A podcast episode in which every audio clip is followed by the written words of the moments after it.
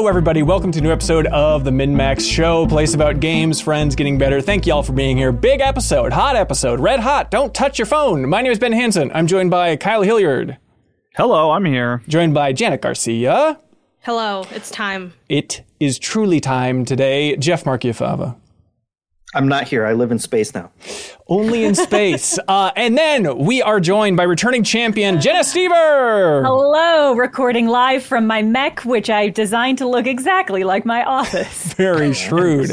Uh, Jenna, you were uh, you're gone for one week, and then we dragged you back in. So sorry for only the brief respite from all things MinnMax. It doesn't feel like a week. It feels like I've been gone for years. Like I've just come back from the war. The work Well, was that's that because you've been playing uh, Starfield, I think, is That- what happened. yeah, it's because of that and Armored Core. I, my sense of time is so warped. Oh, perfect. All right, yeah. In this episode, we're going to be talking about Starfield, diving in there. Uh, we're going to be talking about Sea of Stars.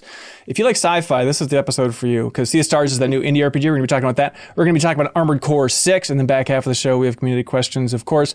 Uh, Jenna, it's weird. I haven't talked to you since um, I got back, and then. Uh, Kicked you out the door, uh, but thank you for filling in uh, production-wise and on the podcast so many times for those two months. All right, pop quiz, hotshot. Um, best part Jesus. Best part and worst part of filling in for those two months. Oh, that's a good question. The Thank best you. part was definitely just having like a place where I could sit every week and talk to other people who love games about games. Right, right. Uh, because that is just like I mean it's a thing I have piecemeal, but it's a thing that I really miss from working at, at like a company is like getting to sit and talk to other people who just like really love games about how much we all love games. yeah, because you miss so uh, much nuance. Just if you're just reading Twitch chat or just scrolling Twitter, it's like it's better to mm-hmm. unpack it in a group discussion. You know?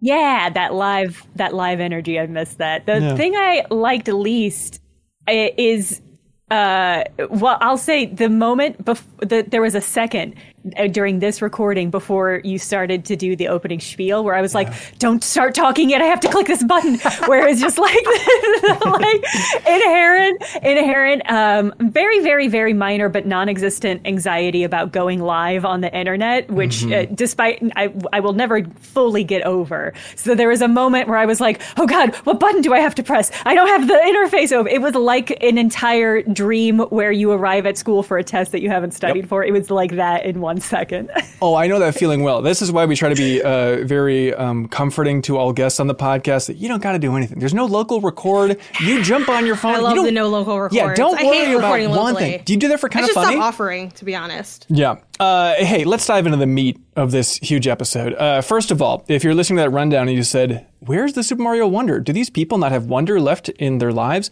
Um, we do. Just as of the time of this recording, we haven't watched that direct yet. So if you want to hear and uh, see more about Super Mario Wonder, uh, you can watch our reaction stream. It should be on MinnMax's YouTube channel right now. You can watch our minds being blown by all that stuff. Also, fun thing, Jeff. Am you ready for this? I'm ready. try to contain your excitement about this. Uh, since this is kind of an Xbox focused episode with Starfield being uh, the big game of the week and all this fun stuff, uh, we want to do a Xbox code giveaway. So here's how this works, everybody. If you support MinnMax on Patreon at any tier, even the $2 tier, uh, this is just for new or returning supporters, keep in mind. But if you support MinnMax on Patreon, you want to help support independent games media, this Thursday, the 31st, or Friday the 1st, you will be sent an Xbox code. We have, let me squint, 220 Xbox games to give away. So I guess technically the first 220 people to support us on Patreon or return to support us on Patreon on Thursday or Friday, we will message you a code uh, via the Patreon message system. So if you've been on the fence for a while, you've been enjoying our content for a while, you want to unlock some benefits and get a sweet Xbox code, this is your chance, everybody. So patreon.com slash minnmax with two N's. Jeff, you've, you've been managing those codes. You've seen that pile of Xbox codes, right? It's huge. It's ridiculous. Um, okay, let's get to the good stuff here. The big game everybody wants to hear the big review about. Jeff, um, everybody want to switch. Here we go. Kick it off. What do we got?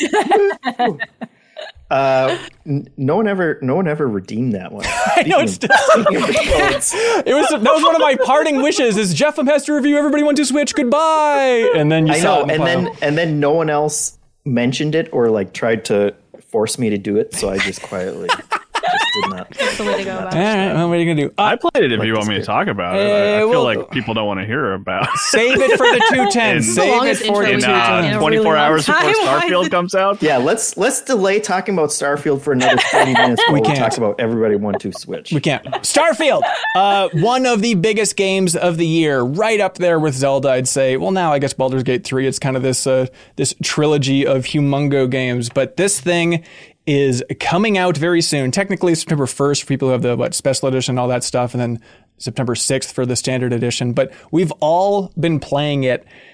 Obviously asterisk asteroid more like kyle hilliard is uh, this is a huge game. There's still a lot that we can it out in unpack okay sure. Uh, there's a lot that we can unpack in future episodes. So this is in the vein of first impressions ish but janet based on the way you're talking about it have you played the most of this thing? Where are you at Maybe I've rolled credits. 44 whoa hours. whoa wait and how long 44 hours. wow interesting are were you kind of mainliney I mainlined mostly, but I did have to spend an entire day doing side content to grind from level 13 to level 20.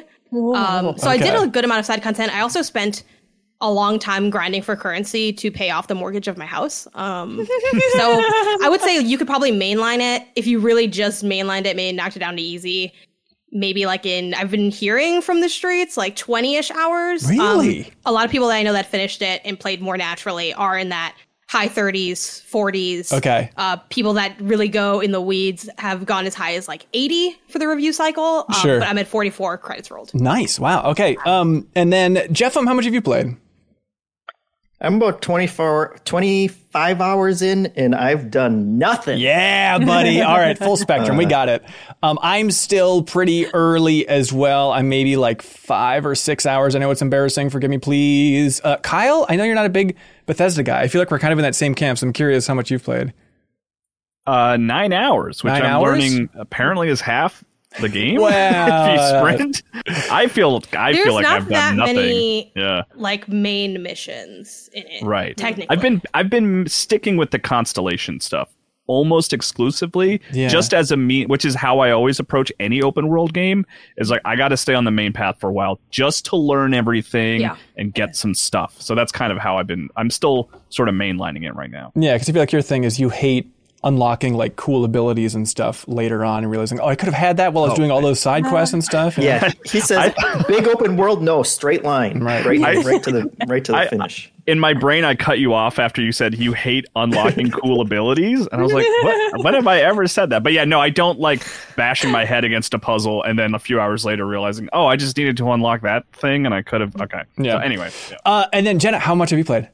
I'm I'm comparable with Kyle. I'm about I'm Okay. somewhere in the like eight eight or nine hour kind Sweet. of period, uh, and I'm so amused that y'all feel like you haven't done anything because I also feel like I feel like I've spent eight hours doing what doing what. Uh, yeah, well, that I is a don't question. Um, fast okay. traveling. Here, okay, let's try and get a rough sense of where everybody's at enthusiasm wise. This is, it could take forever to go one by one. So let's all make a pitch. The higher the pitch, the more you like it. And then also let's visualize it with your hand and the camera meter for your enthusiasm for this thing. Okay, so it's like, oh, is the lowest, and then so high pitch you can't even hear it. Okay, so three, two, one, where's everybody at with Starfield? Ooh, ooh. Okay, we got a monkey squeal from Jeffum. Janet, you've played the most. Was that the lowest note coming from you? Yeah. Ooh, ow. What? Okay, what's going on, Janet? It's like it is either technically good, like maybe a seven. I think maybe Whoa. even like a six out of ten if I had to give a score to What it. Um, hell? Which is funny because I hate scoring on podcasts, so I don't know why I gave a score when no one asked me. But um, it, I think there's a lot. So I think the most impressive thing about this game, or the most interesting thing, is the scale and how many systems um, exist. Right? You can do, you know, ship edits. You can like be a drug dealer. You can, you know, join these different factions. You can have a house. You can cook. You can craft. You can have an outpost. But I don't think the game does a very good job. Um, explaining any of those systems and making them interesting or incentivizing them like why would i do any of these things like there's not really you know oh you can you can scan and learn about the world but it's like mm, you can scan like four plants three times over to like fill the meter you know Yeah. everything kind of either is confusing or falls flat. I think there's a lot of um, repetition in the quest line structure. I think there is a lot of dullness in the persuasion system. I think the romance is incredibly flat. Like so many p- bits of this just don't hit, and it really Huh. surprised me because there was so much, I think, hype going into this and expectation, and I just feel like this was fine. Like I felt about Sure. this the way I feel about like Far Cry games, like new Far Cry games, Okay. where it's like okay, it's like something to do, and like I guess um, I will say, without getting too ahead of myself, the end without and without spoiling the ending, I think the last few quest lines really do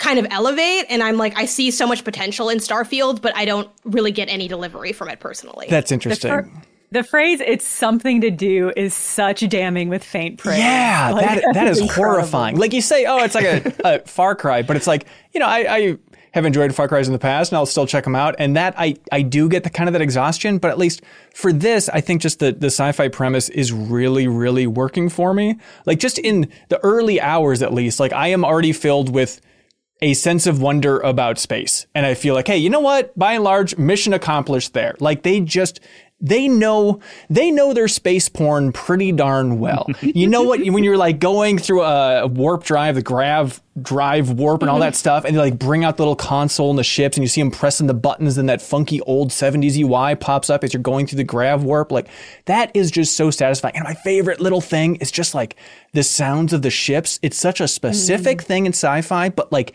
hearing just kind of the creaking and moaning of a big ship in space, I am such a sucker for. Like what really turned me around on that was um, there's that movie, which is you know not a ten out of ten film, but First Man, the movie about Armstrong that came out a couple years ago.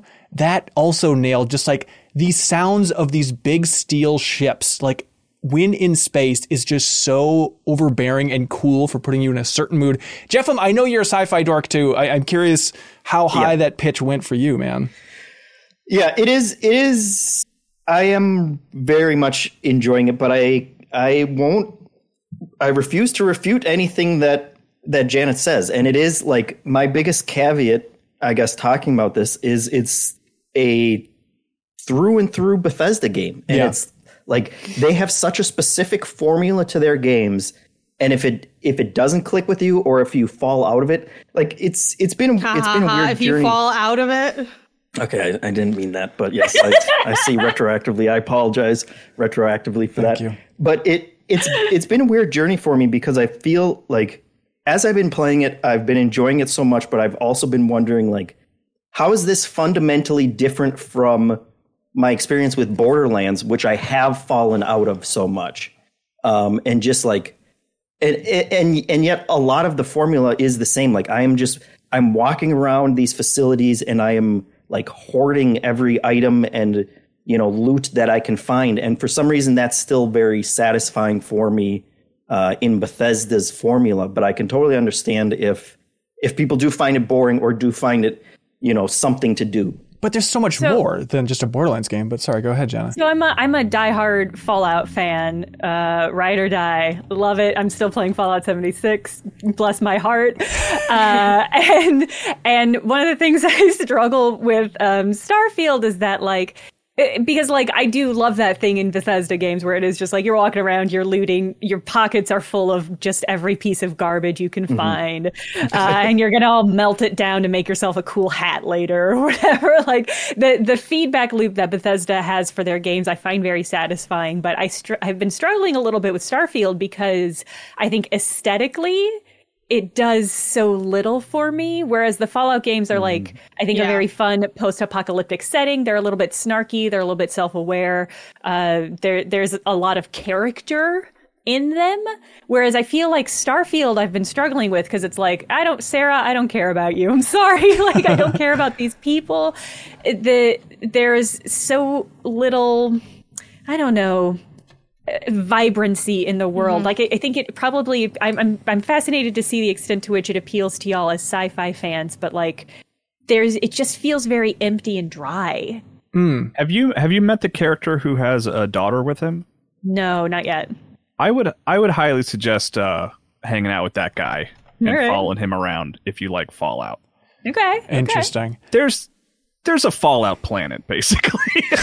All right, I'm just gonna go there. I'll set my outpost up yeah, there. really, truly. yeah, I wonder if part of that problem, Jenna, is just like because they're biting off so much here with so many different planets and so many different environments. So it's tough to have like as concrete of a vibe as the Fallout series in particular, right? Is that part of the connection gap for you?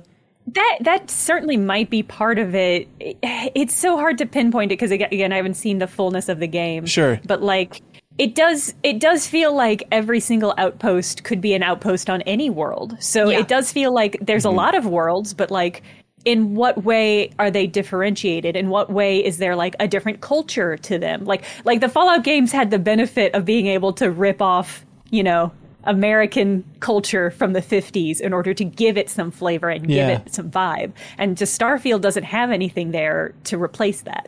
Well, I, I'm sure, again, early impressions. You know, I'm sure with this big of a game, once you can soak in the cultures of different cities, maybe it'll pop a little bit more. But like the, the first big city you go to, was it New Amsterdam? Is that the, is that the name of it? It's like, okay, I kind of had some New Atlantis. New Atlantis. Yeah, I'm sorry. Atlantis, Thank you. Much better than Amsterdam.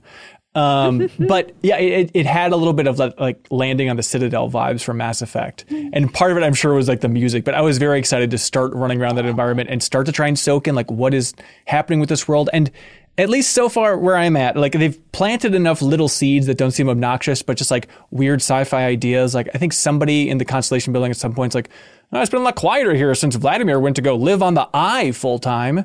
Like, I'm looking forward to learning what living on the eye means. That sounds like a cool sci-fi idea, no matter what. So at least I feel like There's, those. there's also an early seed planted, like truly not a spoiler because I don't know where it's at, but like the fate of Earth is like in question, which is like mm. really interesting, and that's been like the most hooky thing for me. I'm like, what's going on there? Yeah, I want to. I want to leave that ambiguous for what's going on on Earth exactly because I think it's a fun thing to go discover. But what were you gonna say, Yeah. Jim? another one of the seeds from an early mission is they're they're talking about like the Xeno Wars and the and this idea that uh, like they the the Red Devils is is this mercenary group that would take over the minds of alien creatures and use those to fight and you eventually run into a guy who who used to be it and he's like yeah boy I would certainly love if the Red Devils came back but I don't see that happening and it's like mm, I'll, I'll keep that in mind. It's it it, it has. I, w- I will say like I think I think the I think the intro and the beginning of the game is not great. I'm I'm right there with you on Sarah. Just like the most I get from her is is she she constantly shames me for all the stuff that I'm picking up. Constantly Oh like, yeah, why does "Why- everyone, why is everyone such a goody goody in this game? You take, Yeah. I'll take a napkin. They're like, that's not ours. Mm-hmm. Shut up. I, I got arrested for stealing a bunch of sliders at a at a club on Neon. yeah. So I was like, "Those are some good looking burgers," and this cop just showed up out of nowhere and was like, I- "Put those burgers back." I spent so much time on Neon. Um, I also yeah, uh, the the cyberpunk planet. I, I like. yeah, it. mhm. um, yeah. I, I do think the I've been so looking forward to this era that by the time you guys are listening to this are now in of embargo being up because I Yeah. do think the spread on this game is going to be massive. Like I think Yeah. it could it could swing really low, it could swing really high, it could be mm-hmm. totally in the middle, like with some people being really cold on it and some people being really hot on it, and then it's going to be like a, a discourse hellscape. And I've been, I'm not looking forward to the hellscape part of it with like the console wariness of the internet, but even from critical discourse and podcasts, I think people are going to have really different feelings on this game. It seems like it's hmm. going to be really polarizing, I think. Yeah. for sure. Yeah. I, I'm- And you mentioned one thing I wanted to talk about, which is the music. oh, so Because I think the mu- it's so good. It's mm-hmm. like that's the only thing where I'm like, it, when I'm playing Fallout game, all I'm doing is listening to the the soundtrack because I just Yeah. like 40s, 50s jazz standard stuff. But like the the orchestral music in this game is insanely good. It's so lush and triumphant mm-hmm. and like captures the vibe so well. Yeah, and I do think, even though Sarah Morgan isn't my favorite character ever, I do think like all the performances I've heard so far have been really good. Uh, you know, it's Yeah. like combo of like the music and the voice where it's like, all right. And honestly, I'm playing on Xbox um, Series X. And I'm like, I, maybe I was bracing for impact, but I do think it looks better than I was expecting at least. I definitely was going into this being like, all right, Bethesda engine, little long in the tooth. I get it, I get it, I get it. So that's I was like, okay, you know what? Faces aren't bad. Like I, the world looks great. Uh, I'm, I'm into it. And especially when you're in the ship flying around, like that just looks so good. But to go back to that the Sarah Morgan thing, the most compelling thing about her for me so far is like you know, you're brought into this constellation group and she's running through the rules. And I thought it was really funny. They have a whole scene where you can talk to her and she's like, look, you're part of this group, but like, we want to give you your freedom. Whatever you got to do out there in space, we're kind of a no judgment type of group because everyone kind of plays by their own rules. And we understand that. We understand that. So, like, they're trying so hard to give the player the ability to be like, you're part of a group, but you're not representing the group necessarily. Go have fun. I was like, okay. Yeah. So I went and uh, landed on uh, Titan, uh, the moon, and then found like a another ship out there, and just took this cool looking ship, which is like the best part of the game for me so far, is just finding a ship, getting in it, and it's like. This is just mine now. I can just fly with this because I murdered everybody. This is awesome. So I got in the ship, and there was like another uh, ship flying by, and I'm like, well, I got to test out this new ship. So I just unloaded everything on this random ship, and Sarah Morgan lost her mind. She was so outraged. And so then later on, when we landed, she's like, I don't even want to talk to you. She's like, You are a disgrace to Constellation. What have you done? You can't act like this. And then the main mission is bringing me to Mars. Uh, and then I don't know what it's like for everybody else, but like I landed on Mars and they're like, right to prison, buddy. What you've been doing is out of line, no way out. And now you need to join this group or you won't be able to escape the prison. I'm like, I'm not joining your group. Screw you. And so that has already been a fun divergence of just like, well, I made one decision to unload on this ship and now I need to ride with it. And now it seems like one of the main NPCs hates my guts for it, but I don't care. I'm sticking with it, you know? Someone told me getting arrested is the most interesting thing that you can do. They're like, get arrested by the United Colonies. And I was Yeah? like, okay, cool. And then I didn't because I'm like, I don't want to. Because also, too, like, I don't want to play that way necessarily. And I think sure.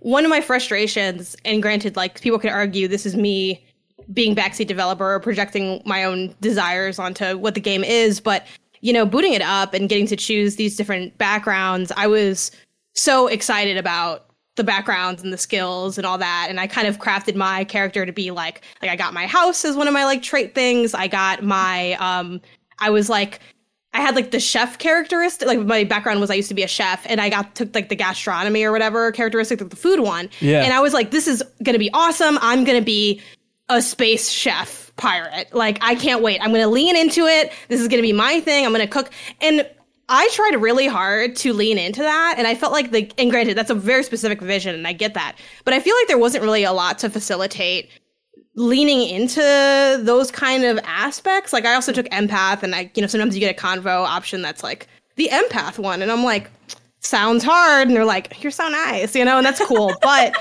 like with the, like food, for instance, and again, this is getting into the, the weeds a bit. Like it takes so long to skill tree level up where food can even do anything health wise that I'm mm. like, I really was investing in some of these things just to like, well, let me see what I can do with it. And I felt like the answer was not much. And I constantly kind of felt that with some of the additional systems that I had offering to me. Like I tried really hard to get into the outpost stuff and like I could not for the life of me figure out how to like use the cargo transport to like go directly to my ship because my ship wouldn't land by the outpost and it's like what what it's like stuff like that where i'm like and then also what exactly is the purpose other than that one side quest that wants 3000 pounds of copper like do i really need to even be crafting anything and the answer is kind of no and Yeah. i feel like i constantly was hitting these metaphorical walls with there's so many things you can do and yet it's all just like nothing I noticed. Okay, yeah. I have a couple of things to say. I'm trying to prioritize. I chose the sculptor route because I was like a space sculptor. that sounds so cool right oh my god Right? yeah, I was so delighted by it. I was so tempted by the chef route, but I was like, sculptor Hell is something. I have never seen in a game, sci-fi, Bethesda, whatever, any game. I've never had the option to be like a sculptor. That is such an interesting concept and flavor to bring to us. But it has absolutely like it was just like, oh, you get these three skills to start off with. That's really all it means, and that's like it's one of those things where it's like maybe that is me putting my expectations right on what this game is. But if the game says you get to choose this background of a sculptor i expect mm-hmm. that to kind of mean something. And that was mm-hmm. frustrating. There, there's also the outpost building which is one of those things where it's like as soon as it started i was like oh this is like building a camp in fallout. That's really Yeah. fun. I love building a camp in fallout. You have so many absolutely bizarre options that you can do to build it and make it really flavorful. And in fallout 76 i love wandering around and finding other players camps and being like wow look at this bizarre stuff that you've done. Uh, but boy is the base building in this game so functional and Yeah. so boring. Like it, the the aesthetic options are so minor, and it's like you get a lot of you you get like oh you can mine you can mine the the moon for iron. Isn't that fun? And I'm like nah, it's not. It's And then not like, what do I need the iron for? And I know you can do things with the iron, but Hmm. it's also not really clear what I would be doing with it. Like typically when you have crafting in games, there's like a really I feel like clear visions that you can execute on. And while there are things you can make, like if you go into the like your spaceship and you go into like the bench, like there's so many workbenches and things to tinker with, but then it's like, where is this leading me? And I know part of it is the onus of the player to like engage with what you want to engage with, but there also needs to be like an aspect of tutorialization and facilitation of allowing me to engage. Like I want to engage with your systems and I feel like you don't really make it easy for me to do it. Even like having a house, like I got the house thing out the gate, paid off the mortgage, was psyched, like hell yeah. And I de- and not gonna lie, my house looks good. Okay, I'm like decorating that thing. I spent a lot of time working on my office and just building what I what you see on camera, but in in um I was gonna say Fallout in Starfield. but even stuff like that like ends up like you could have done so much more with it. Like I can't even like invite people over to my house. Like th- like there's just it's Well, so many spots that are just so frustrating combined with like the most egregious menu system I've seen in years. And I know RPGs, you're going to be in the menus, but oh my God, am I like so constantly turned around? It's it is funny. Like you look at the, and the UI is very distinct, and it's like this game is going to be so big. This UI will eventually become iconic and nostalgic for legions of gamers. But right now, jumping into it, it's like I I appreciate it for like the kind of clunky '70s look. But there definitely are times where it's like, where's just the map? Can I get a functional It's map a of this pa- town? Where is there's it? no there's no way to you have to memorize the entire game layout. There's no way to know even where a store is. I spent like minutes and hours looking for can I buy health pack somewhere? And it's like where do I know is there's medicine? Right. I think the basement of Neon, but I'm not sure and it's going to take me a while to get there and that happens all the time. Ammo system it's all specifically written out. Can I just do a buy all ammo? There's like so many spots where there's not quality of life aspects, specifically on console. I have heard from PC players that it's a hmm. little bit Okay. since you have like a mouse, like it's not as some of those things are a little bit less painful, but it's a lot of m- menus and fast traveling and clicking and going back out, and then I go in my inventory and it's pat your head and rub your stomach. Yeah. a lot of times with like the management of I- where you're going or how to put anything away. I always hit like the select equivalent, you know, on the Xbox controller to try and go to the map. And it's like, oh no, this is just to change the view. And it's cool that there's like two different layers of third person now. And I do like flying around in third person in space and stuff. Same. But it is like, can I just remap that to put the map on that? It's like, no, no, you can remap a lot of the buttons. You can't remap that. That is always going to be um, changed perspective, which was surprising. My kingdom. is there a my map? king- Ooh, My ooh. kingdom for Yes. a button to escape the inventory immediately. Like I, every time I hit the map, I hit escape to leave the UI interface, and it's like, oh, you wanted to go back a level. Oh, you want to see the planet. Oh, you want to see. And I'm like, no, I want to leave. Well, I then- think I, I, you can hold down the back button. I know I can, but, it's you just- know what? That's not a thing in in any other game. yeah, but it's also one of those things that they just don't tell you. Like there- it, it, it, it both. I, I respect the lack of tutorialization because, like, I would also be complaining in another universe if it was like, oh, there's too many tutorials. I don't, I, I won't let me fly. But it's like, then the alternate, which is like, I don't even know what the answer is. But there's, there's not a lot of tutorialization. Like, uh, talking with folks at Game Informer, like we we're all having talking about the game and stuff. And someone was like, I have just been going into my menu and equipping weapons individually every time I need to change. Oh, weapons. no. I, I didn't realize like that. The how to- favorite system. The favorite, Yeah, like, it's- 'cause it's not Why can't I immediately hot clear, swap? Why can't know? I aim and then swap out my weapons? Yes. It is Why when I lo- So run out of ammo, do you not automatically switch to a gun? Like, Yeah. I feel like, and I, you know, I already knew like when I was playing this, I'm like, oh no, I'm gonna have to be like the person that like hates Starfield. Like, I hate to have to be that person on like shows because it's annoying. Like, I don't like having to be that person every time. But everywhere you turn, there's while there is a lot of like cool things attempted, I feel like everywhere I turn, there's something to complain about because there's so Yeah. much stuff that's just not the way you would expect or hope for it to be. It, weirdly enough, to exacerbate all of these issues, is that a lot of the mechanics and things that you can do in this game are the same as things you can do in Fallout 76, but done in a different way with different key maps and different key bindings. So Yeah. it's like I I will go to like activate a new outpost, but it's a different set of keys than in Fallout 76 and it that is consistent throughout the whole game and it's just so frustrating because it's like Bethesda, I am I am the people that you want to impress with this like I am the diehard Bethesda fan that you should be catering to to a certain extent. And so the fact that it's just like nope, learn a new key set for everything is like uh, I have a question. The the digipick lock picking I don't, I don't understand that. And what am I missing? I love it. There's like the multiple Really? layers. Yeah. What, what, am I, what should I be doing here? you just have all your lockpicks. So I, I like the system fine. I don't think it's as fun as like I think the I think things peaked with that with like the Bioshock goo. Like that's all I want. I just want Yeah. everything to be the Bioshock goo. Okay. And if you're not, I'm never gonna like love you as much. But it's okay. like it's it's it's again something that you can do. Um, you just goo. turn. You get all these different picks, and you just like pick two um to like slot in. So there's different holes like on the when you're looking at it, like playing it. Yeah. And then you just pick like, okay, I can use these two, like I'll just name them with letters.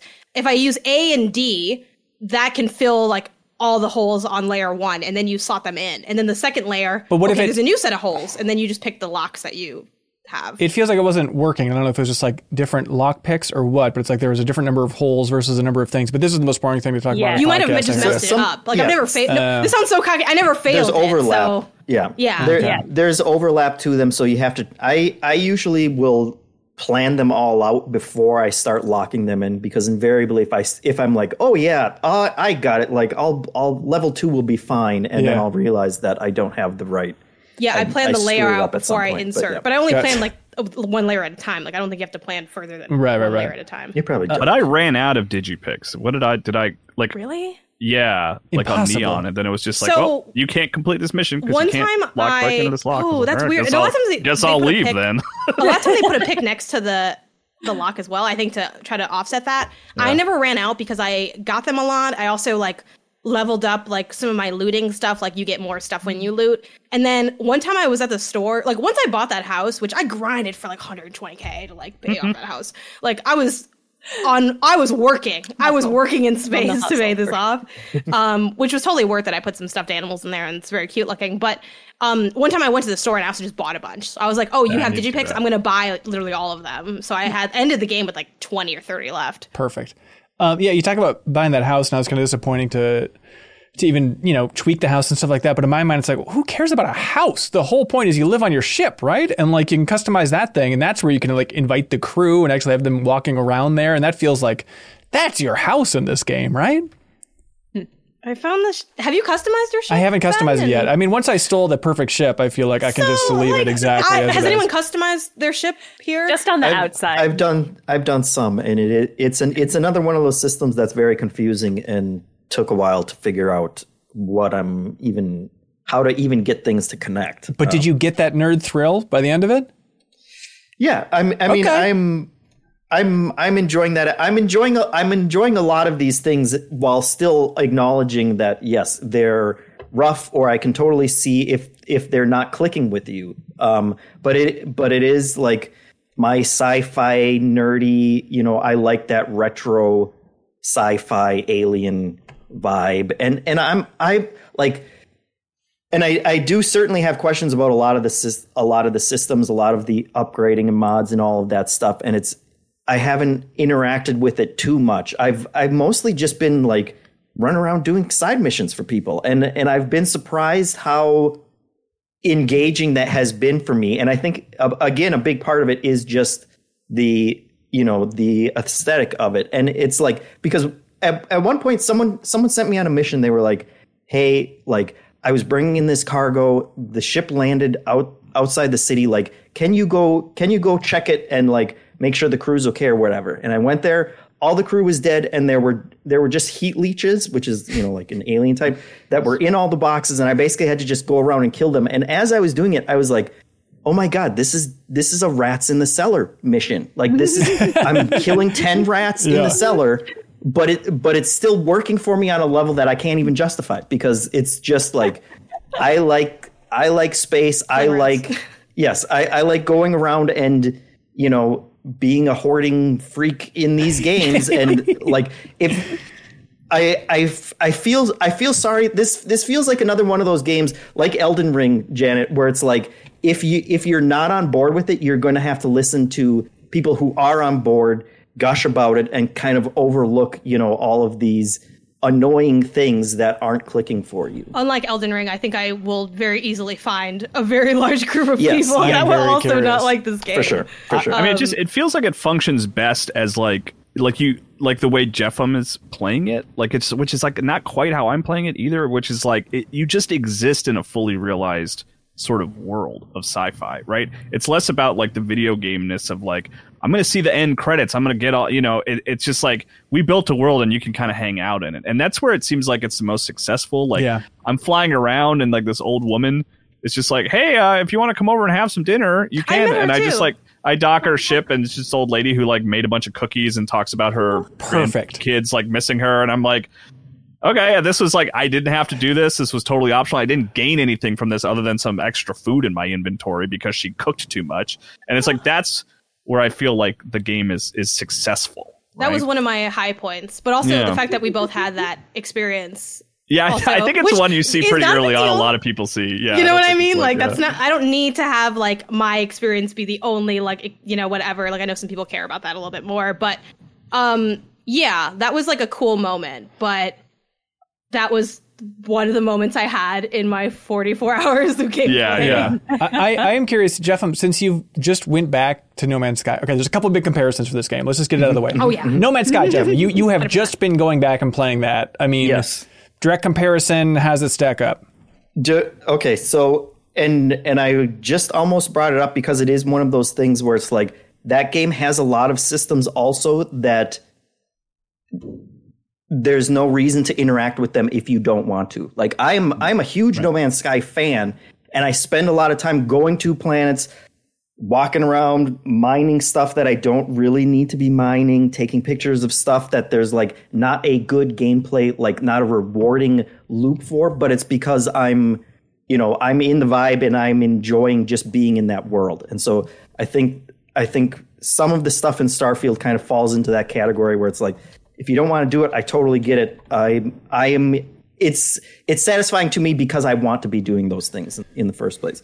The the other thing about No Man's Sky that I think it's it's unfortunate that No Man's Sky exists because because Bethesda Bethesda has to fudge some things out. in Starfield. and and it's it's stuff that No Man's Sky didn't didn't have to fudge. Like, you know, taking off from a Yes, planet is yes. a cutscene in Starfield, and there's just no way of getting around that. There has been a lot of leak leaks and mm-hmm. talking about how like you actually can't just land and walk. Like if you walk in a, for a half an hour in a direction, you're going to hit a boundary, and I think at that point you have to like move your ship basically to the next, you know, invisible like all all those kind of things i haven't hit any boundaries. I don't really care about those kind of things. But it is unfortunate that like we already have kind of the fantasy perfect test case of taking off you know streamlined you know like once you warp to a place i'm i'm still a little fuzzy in starfield where like you warp to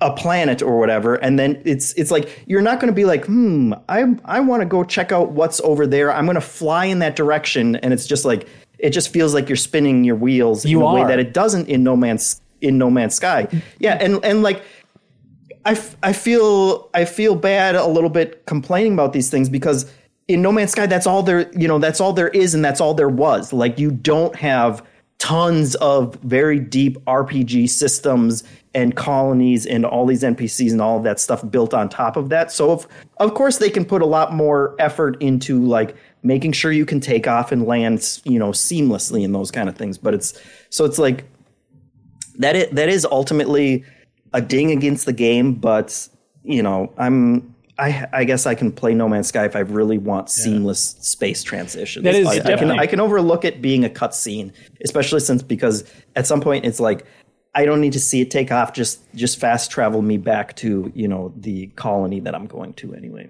It definitely was the thing that I was most like surprised by that I came to terms with pretty quickly, where I was like, "Oh, this this is not seamless," and not even because of the mm-hmm. No Man's Sky comparison, but because Yeah. of the Bethesda comparison. This isn't a game where you can just walk around to every point of interest. Like mm-hmm. you you are constantly fast traveling, and it was like I was surprised by that, and I don't. And, and it was one of those things where I was reflecting on. it. I was like, why was I surprised by that? It's not like they ever promised that it was going to be like a takeoff from a planet and fly to another planet, like without a cutscene game. Did right. they ever say that? I don't know why I assumed No. that's how it was going to be, but it, it really, yeah, it really is just like hundreds, maybe even thousands of like zones that they've created that you kind of bounce between with a little quick cutscene in between. Right. And the loading's good. Like I have not been annoyed by the loading or anything, Yeah. but you do see those like little cutscenes a lot. It, it is strange, yeah. Just to like go to a planet, go to a moon, and just choose a location anywhere on there, and it's like, oh, this is wild. All right, let me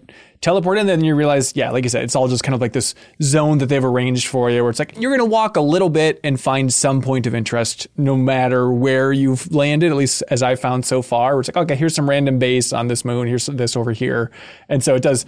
You kind of have to squint a little bit to fulfill the full sci-fi fantasy, but you got No Man's Sky for that. Play these two games back to back you won't need nothing else. Um, the the ship combat, I I think is cool. Like it's it's a simple sci-fi fantasy again, but like you know changing what you're prioritizing in the ship. Like okay, now I'm going for all power to lasers, all power to shields. Like that that simple UI element I think works well. It's like oh, it's kind of funny to bring the shield down before we can use ballistic bullets on them to really destroy the ship. Like that's cool. Yeah, I, was gonna say like the smuggling and contraband stuff is like just a whole nother, you know, like a whole nother system that doesn't doesn't need to exist. But but you know, clearly at some point Todd Todd Howard was like, we we got to have Han Solo. You got to be able to smart, you know, smuggle cargo, and so let's like let's build this out more than is reasonable for this kind of game. But like that's what that's what Bethesda games are. Like they go really deep on a lot of different things, and and you know, there's it, it's it's not always the most polished experience, and Yeah. yeah, hopefully hopefully the UI um, and systems get some love over over the coming months. It's still in early access. No. Uh, which brings me to my next thing. I mean, knowing Sky, the obvious comparison, and then Jenna, just because you're still in love with it, like, is it tough to go from Baldur's Gate 3 to this? Are you seeing a lot of strengths of Baldur's Gate not carry over to this and all that fun jazz? Did you say Jenna or Janet? Oh, I believe I said Jenna. okay, I wasn't Yeah. certain. The only way I knew is because I haven't played Baldur's Gate. Because I heard my name too. oh, no. And then he went in a different tape. direction, Check and I was tape. like, never mind. Uh, I well, it, weirdly enough, this is actually this is the thing that I was going to say. I just remembered is that like the the thing that I the things that I love so much about the Fallout game is that you pick a direction and you start walking, and you're going to come across some people or a weird house or a city that's been destroyed, or there will be something of interest if you just walk long enough. You will be rewarded for that exploration, and that feeling is not very present for me in Starfield. Par- par- partially because you just have to like quick travel everywhere. And there i did there are whole quests that i did which is quick travel here talk to this person quick travel back talk to that person. Yeah. you did it! You quested!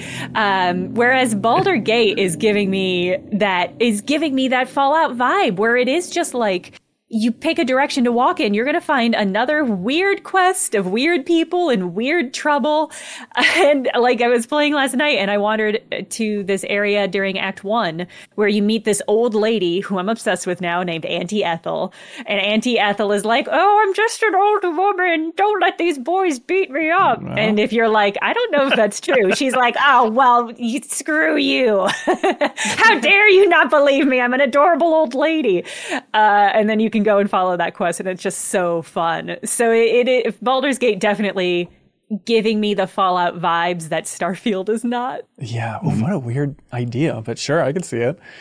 Yeah, like with the intrigue, and like I don't mean this to like push back necessarily, but I'm curious, like Ben, like what you feel like you go out and find because like when Yeah. I like I did a, one of the side quests that's like completely survey a planet, and this is when I was first getting into the game and learning like what surveying really meant. So I didn't really do it that effectively. Like now that I know how to do it, it's like you just kind of can land on part of it and then scan a bunch of stuff and then fly away and then land again. Like that's the most efficient way to do it. But I wasn't I didn't realize that at the time, so I'm like I'm just gonna walk around, I'm gonna scan my stuff, and I'm gonna you know just kind of like basically roam the planet, which I did so comfortably, and I, didn't personally hit any walls. But the things I found were like you know they there's some en- environment stuff, maybe a couple animals. There's like random gravitational anomalies that are just kind of like big statues or structures. And like there are sometimes people's little like outposts or areas, but they're not really like I, I interacted with one like they were under attack and I'm like I'm gonna go and I'm gonna fight with them. And they like didn't really like say anything to me about it or do anything. Like what have you found out there? Because I've I've gone Yeah. on a planet and explored and I didn't really see a lot to do there or to interact with there. Yeah, for sure. And That that could it could definitely build that way. I'm still so early in it, but genuinely my fun has been all right, get in the ship, go anywhere. It's like, oh, I can go to Earth. I can go to our solar system. I did I thought that'd be like they'd be saving that for the tease at the end. Is like, what's happening in our solar system? Yeah, real quick, that was a that was an early thing that I was like another uh, thing that I was like, oh, this takes place in our solar system. I had Oh, no yeah. idea. I thought this was like a total fantasy. Go to the Please. moon and make a moon base. We could Yeah. do Yeah, yeah. Uh, and so genuinely, my thrills, Janet, have been like going to our solar system. Then I went to our moon and saw that there was a base over there, and I was About like, time well, someone did. Yep, that's right. uh, and I was like, okay, I don't want to use my ammo, but I do have this weird mining axe. So I'm just going to go into this base and just butcher everybody with this axe and then leave. And then I Wait, and to- you're wondering why the cops are like arresting you? like Well, the second Kyle, you go like, to yeah, Why bar? doesn't Sarah like you? I, I'm I don't know. only I'm only a butcher on moons is my thing. I abide all the rules on Oh, every other different planet. zip Yeah, right? Cool. Yeah, What it's- a folklore you've created for yourself. Right. And so then I went to, you know, uh, Titan uh, to check out that moon. I just wanted to see what that was like. I was like, well, I got to get that axe. I got to be the moon butcher here. And so let me just slaughter everybody in this space, steal other stuff, and then leave because the moon butcher butcher is struck again. So that is my level of thrill, Janet. It's much more than engaging with the systems and watching meters go up for scanning uh, plants or whatever, whatever they want me to be doing. But I'm still having that thrill of freedom at this at this phase of the game. Uh, yes, I mean, I honestly, controversial, hot Hmm? take. I mean, I'm enjoying this way more than I've ever enjoyed a Bethesda RPG, just in like the five hours that I've played. but Oh, I've never really, a Bethesda RPG has never gotten its hooks in me before. And I feel like this one is like, oh, I see an open runway ahead of me for this thing. I, I'm enjoying it more than I expected so far. The two tens are going to be a bloodbath this year. They could be. I, I'm Someone not, was talking about that. I saw the, the like the clip out from the Baldur's Gate three yeah, yeah, Act One spoiler cast, right. and like I think it's going to be hell on earth. Like, Right. Hell's empty because everyone's going to be at the two tens. Well, they like, won't. You know what I mean? It won't be hell uh, because everyone's going to play Hi-Fi Rush again before the debates, and then it'll be a slam dunk, easy pick, I and we have can been all move honestly. on. I've been I've been eyeing it on my dash for a while. My Uh-huh. um hot take that no one's going to believe that I that I think is true, and I don't even know if I want to commit to it because it's a little too spicy. And like, do I really think that's a little extreme? The ship customization is clearer in Kingdom Hearts than it is in Starfield. like, I, and that and that ship customization is weirdly convoluted All right, and we're kind talking of about bad Kingdom Hearts one, or are we one talking about? in one. Come I on. spent time Interesting. custom. Come And again. I tried to engage with that system. and It's not well made to engage with, but I was able to figure that out much more easily. And it built some like, and did, did that much better and had more fun with it than I did in Starfield. Well, can you just put like the same slap a cube on the side, and then Goofy says "good job"? Isn't that? I It's mean, really hard to actually slap the cube on the side, which is why it's badly made. But even for this, like I just can't like it. I also have more fun dogfighting in Kingdom Hearts than I do. Well, I mean, the seriously, hell? Ultra Hand just wiped I hate the to floor. say it. I was like, yo, I was like, you guys did this better. What? That's But. Ultra Hand just wipes the floor with everything because it's just like literally like let me stick things together and it's a ship that I can get in and Yeah. like yeah, but you would think you can just buy the part. It's not like you have to weld it onto there. You can just buy pieces and add it. But the again, I will be. Int- I have not seen a lot of people. Do- I'm sure there will be people that, especially for the review, that have to engage with everything. Are going to deck Yeah. their ship out in interesting It- it is a but late. I didn't game do anything thing, with it, like ship all. customization. It, Oh, I really? think even in their like in their sort of reviewer guide, uh, Bethesda said something like this. We actually kind of designed this to be something you engage with later in the game. I did it at the end because I literally had to because my ship could not, could could there like it cannot get there. Like I tried to, you know, because you can like grab jump closer and closer if you don't have the fuel to get there. But like it was literally an impossibility, and I barely understood what I needed to even add to the ship. They're like, you can add HE three to it, and I'm like, what does that mean? And I just started buying things. And I'm like, I hope this will get me to the last mission because I try To, I'm trying to get out. That's why you gotta.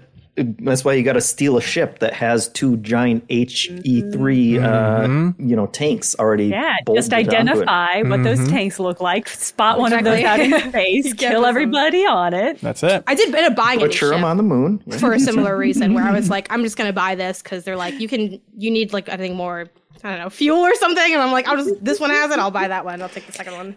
I'm excited about the ship customization, not for me, because I will not be using it, but I am excited to see what weird ships other people make. Yeah. This Yeah. is very much the the Tears of the Kingdom vibe, where it's like, I, I'm I am not going to make a mech in this game or anything like that, but I'm excited to see all of the, the weird ships that people can make who are invested in that kind of. Stuff. I thought it'd be Yeah. easier to, I think, do that stuff. Like when they showed off, like, oh, I made a platypus ship. I'm like, that's gonna be awesome. And then I'm like, oh, I don't know what I am reading, and I speak English, and I do not understand what this is. Interesting. It, yeah, not a great interface on that. Uh, Starfield, everybody. Whoo! Um, I am. I'm with you, Janet. I am excited to see what the rest of the world thinks about this. It's definitely going to be one of the biggest I'm on, talkers of I'm the on the plane when the embargo lifts. I think. I swear to God, I might pay for the Wi-Fi. Actually, you're gonna pay because you're I'm expensing everything. I might Sure. have you pay for the Wi-Fi Just for your thrills. because I am. I'm so thirsty for the content on this. I don't know. Yeah. Like I was playing it and I felt like I was gaslighting myself. I'm like, is this, is this like supposed to what? What's everyone else feeling here? Because it was so I- like I've never. It's so like odd because there are I think a lot of things that are cool about it. it I don't think it's a very cut and dry. Um, Yeah. Game either way, either way you slice it. I feel the same way. I'm really excited about reviews for this game. Yeah, I know. I know. Leo Vader is really has really been enjoying it, and I think he'll be on for next week. So we will continue Leo to unpack. Starfield. Ooh, I don't We'll know. see. Yeah, That's yeah. a little scary. That's right. Leo Vader's going to give the kiss of death to Starfield, ladies and gentlemen. It's going down in flames. Uh, all right, yeah, we'll talk about it more in the near future, I'm sure. But uh, curious to see what everyone else thinks about that once they jump in. Uh, sea of Stars, Kyle. Bum, bum, bum, bum, bum, bum, The other star game this week. The big star game. This is which is people are obsessed with. Apparently, it has Yeah, like a because they all have good taste and are smart. wait. The Metacritic's a 95. The I think it's like was a I think it's like 89 or least. something. Jesus. Uh, Reviews are very good though. Yeah, if you don't remember, uh, Sea of Stars is the throwback JRPG style game, 16-bit inspired, little little dash of Chrono Trigger thrown in there. We've talked about Oh, before. more than a dash, my friend. okay, a full X strike of Chrono Trigger. Hang on, I'm looking at the trailer now. you can yeah. literally get X Strike. Are you serious? yes, yeah, you can. Also, I just saw a clip in the B-roll, and it's just them fighting Lavos. You just fight like a Lavos worm thing. I mean, yeah, kind of. Okay. I mean, that's that's going a little too far. But there's like there's all kinds of Chrono Trigger Easter eggs, even the sort of pace of the story and stuff like that. Well, also the fact that it has what uh, Mitsuda, who's the composer for Chrono Trigger, doing some music for the game. Is it like a main theme thing, or what's the? No, I, I honestly don't know. And I, it's funny because I even spoke to them about it for the cover story stuff. It's like he probably did like 20% of the music or Okay, something like that. sweet. It was more than just like we got him for one track, you know? Yeah. Could we pay him to make like a new podcast intro? It's always amazing with like these legendary composers, and I guess we've benefited from this as well for our jingles at MinnMax. But it's amazing that it's like they're just for hire. It's such a weird idea. Like you can just hire Mitsuda to make music for. you. He's just a guy that you can pay money for goods and services. That's amazing. uh, but Sea of Stars, Kyle, you like it? Yeah, I like it a lot. It's it's it's weird because it's like fundamentally in some ways like the opposite of Starfield to like come out on the same week because it is a linear RPG where you're kind of working within these constraints, but ultimately it's just like a really beautiful, great story. I like the story, I like the characters, and I like the combat a lot too. It's got timed button pressing Ooh, and it's yeah. like it's very much has that Chrono Trigger thing where it's like there's no random battles and you walk up into this one section and all these enemies, you know, jump out from the trees and attack you and uh it's just wonderful. It's great. Soundtrack's great. I, I really can't praise it enough. As a man who loves Golden Sun more than his own family, uh, is it like this is everything you want from an RPG? When you play an RPG, you want an experience like Sea of Stars. It's kind of like the the model in your mind. Yeah, truly, like because that, like, I'm not even like the biggest RPG person in general. Yeah. But like, if I had to hone in on one thing, it would be that era, right? Chrono Trigger, Final Fantasy VI, Earthbound, Super Mario RPG. Like, those are the RPGs that I really like, and Golden Sun kind of falls in that uh, genre as well. So like, it, it definitely appeals to me as someone who likes those kind of games. But it is also a game that like I would point to to be like this game will show you why these kinds of games are beloved. Like I think Yeah. if you've never really played a game like this, I think this one will be appealing to you. I, I think it's like a good entry point for that s- sort of style of game. I, I know this is maybe strange, but I've had this thing forever where I feel like kind of the the Western homages to JRPGs. I'm just so sensitive to the writing in them. Every time I mm-hmm. play one, I always think like, why am I not just going back and playing some old 16-bit RPG that I've never played? And I, I just, I, is the writing going to make me cringe at any moment. I like I'll take some JRPG cringe for the writing, but for some reason when I see Western developers kind of going for a JRPG style, it makes me cringe five times as much. No, I, I never really found myself cringing over anything. I, I, I mean, there were there were like tearful moments for me over the course of the story and stuff like that. Like things happen.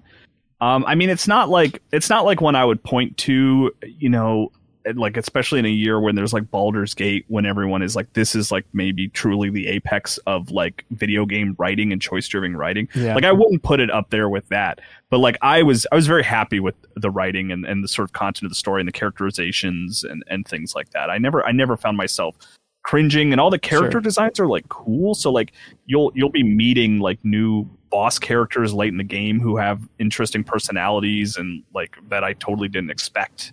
It's, it, it can be a very surprising game at times for sure. Yeah, I gotta say, watching the the trailer, just like a quick shot of a boat on a world map, and that's one of those things. Like, all right, you got me. I I'm in. I'm excited to jump into this thing. So there is like a full old style world map that you're exploring, and Yep, you get a boat absolutely. for it eventually. That's Yeah, you got a boat. Yeah, it doesn't take too long. Yeah, I, I mean, I really, I am, I, I know I, the plan. I think is talk about it more with more folks when Yeah, we get, to get a chance to play with it next week. I am, I do generally want to hear your thoughts, Ben. I hope you get a chance to try it out because, like, especially as a big Chrono Trigger fan, like, Yeah. they're.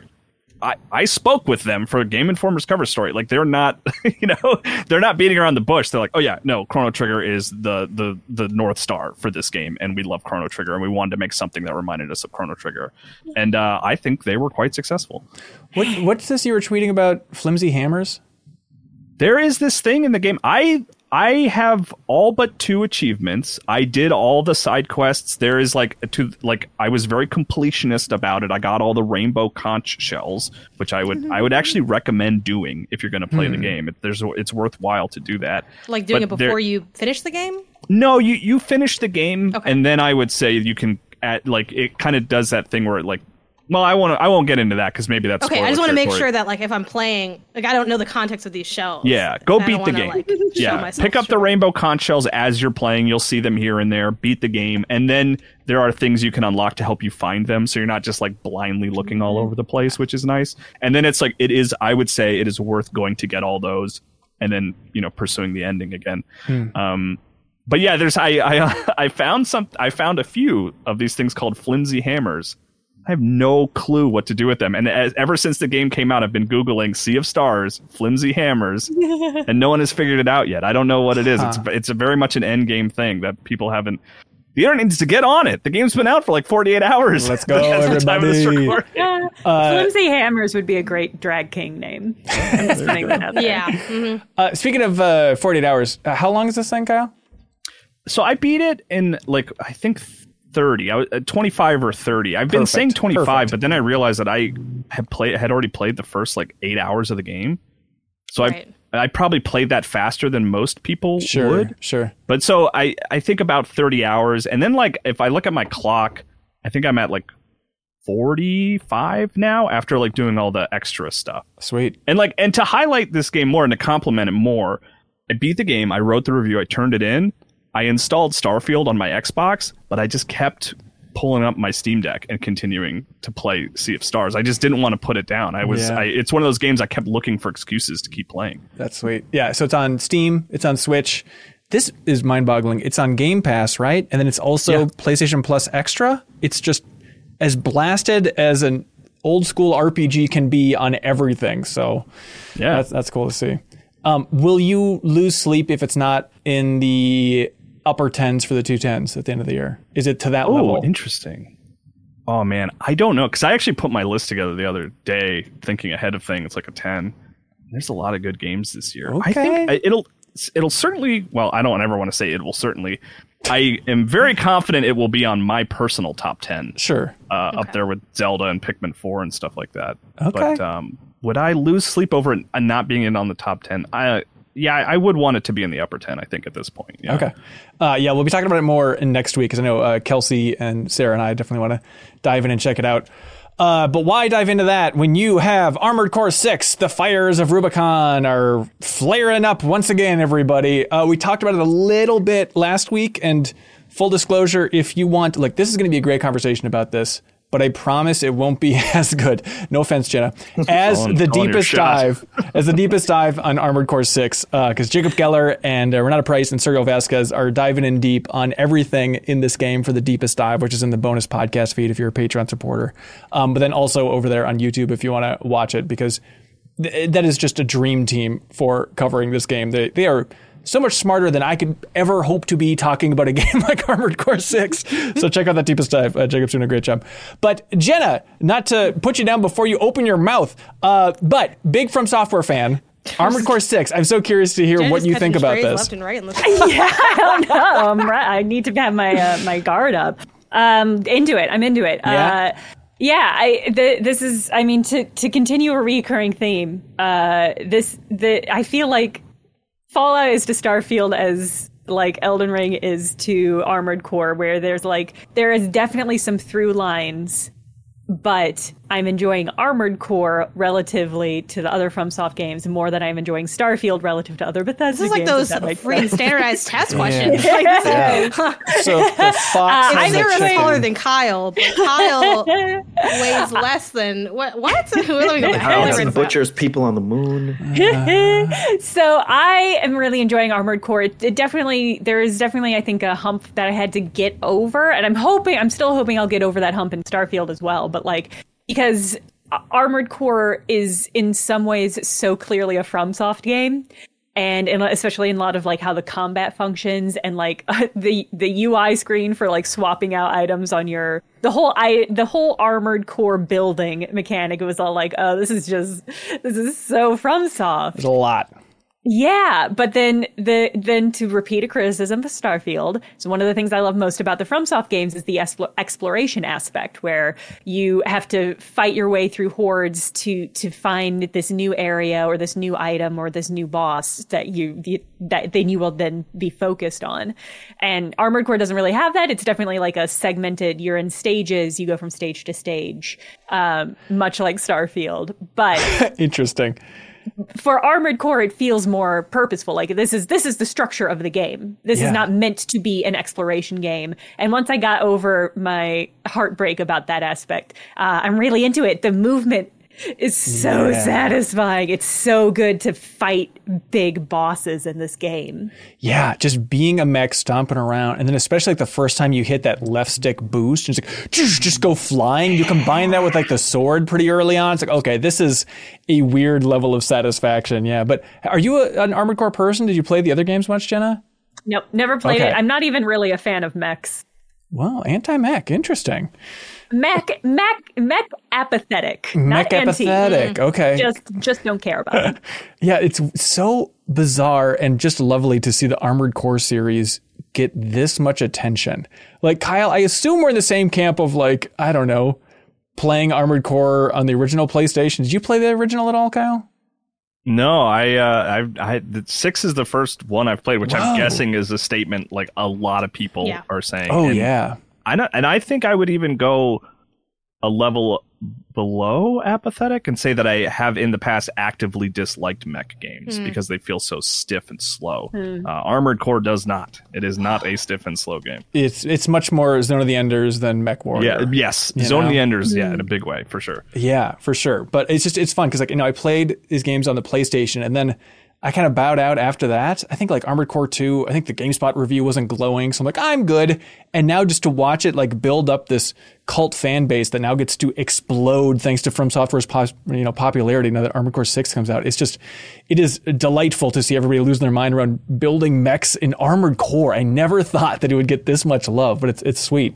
Um yeah, like you talk about the the mission structure and stuff, Jenna, I was really surprised by like how small these missions are. It just feels like so contrary to so many modern games. But it's like, no, just run in, do a couple quick things, take out a couple targets, and that's it. Good job. Yeah. You can do it better if you want to. Try it again. Yeah, and I, I part of me kind of likes that. I do feel like the the chumps that you have to get through to get to the big bosses are really chumpy. Like it does feel like it's you're you're you're putting your hours on the clock, but that's not really what you're that on the job for. But then when you get to when you get to the end of a level and there's like uh, this weird mech you've never seen before that you don't know even if you could build a version of, and it's just like it's just it's that it's that juicy from soft core of like let me figure out the, how this robot is gonna move so that I can juke it and stab it in the back or whatnot. Like oh, it's so good. Yeah. Uh, Janet, what do you think of Armored Core? Uh, it's cool. Honestly, it Ooh. feels a lot like um, skating. Like it makes me think of skate games. like roller skate Interesting. games. yeah. Yeah. Uh, those who I don't know have followed me for a long time know I roller skate in real life. Um, so I'm a fan of it in video games um, or things that feel reminiscent. It's one reason I really like Solar Ash because while that game has a lot of cons to it, like it feels good to move around, and I'm like sometimes I can just hang out, and that's fine. Um, this has a bit of that. Um, feels pretty comfortable. I mean, it is clunky to the degree that you are like a Mac, You're but a it's clunker. not. It doesn't. Yeah. It doesn't feel like hard to maneuver necessarily. I, I definitely think I have a lot to learn in terms of being able to execute on an idea. You know, in terms of combat. Um, first boss wasn't too bad. I got through it with really just some tips from chat where you know people are like, "Oh, you have to use like the sword For And the was like, okay, helicopter? cool. Yeah. Stay on, you know, learning how to do the stagger. So I definitely had to get walked through it, but I was able to complete that first boss a lot faster. If we think of, you know, again, the FromSoft comparisons, it wasn't nearly as difficult out the gate. While Yes. normally, like, you know, I don't know, you'd spend more time like doing the same thing over and over again. Like I was somewhat surprised that I was even able to like beat that first boss. And I know there's stuff later that's going to be harder. Oh, yeah. But it's like, oh, this is the easiest first boss from, from like as soon as I got there, I'm like, okay, guys, this is one of those things where like you can't beat it except for those who can, and then you clip right. it out, and it's like, oh, I beat ten unkillable bosses that you can actually beat. You know, is it that? And they're like, no. I'm like, is there a phase two? And they're like, no. And I'm like, okay, sure. And not that I hate those things in FromSoft games. It's just what I expect in FromSoft games. So to not get that is like, oh, okay, this is a bit different than what Yeah. you might expect I given think- who made it. I think the end of Act One boss is kind of that skill check from from what I hear. That is that equivalent of like, all right, you think you know everything, piece it together and go. And you know, unlike uh, you know, their last games where you kind of pick a build. I know people, you know, Jacob Geller and the crew in the deepest dive mentioned this too. It's like it is much more about tweaking your armored core and going in like, okay, this isn't quite working. The thrill is in let's try different legs, let's try different weapons. Let's really customize the heck out of this thing because you want to be switching it up depending on what you're beating your head against the wall about, even more than the standard from software game. But it, and the the mech customization is incredible. Also, Yeah, like, I spent cool. probably at least an hour or more doing that. nice. Um, I made Sailor Mech. It's the Sailor Moon themed mech, and it looks Janet, incredible. my heart. And I'm not gonna lie, That's Jenna, I kind of bit your There's an style 'cause I ongoing saw- theme for this Because when I saw, podcast yes, lately. because when I saw your character from Baldur's Gate 3 and you're like, oh, I like made like the Sailor Moon type character, I'm like, yeah, of course. I'm, I not making Sailor Moon in almost everything? So I was like, Sailor Mech, this is gonna be great. And I like spent so long, like, you can also do a mm-hmm. lot. Like, I'm playing on mm-hmm. console, like PlayStation 5, so it's a little harder to do some of like the custom images, like, because you'd have to like maybe mm. get on a computer and upload, Right, you know, like right, it's, right. it's just a little funkier for that.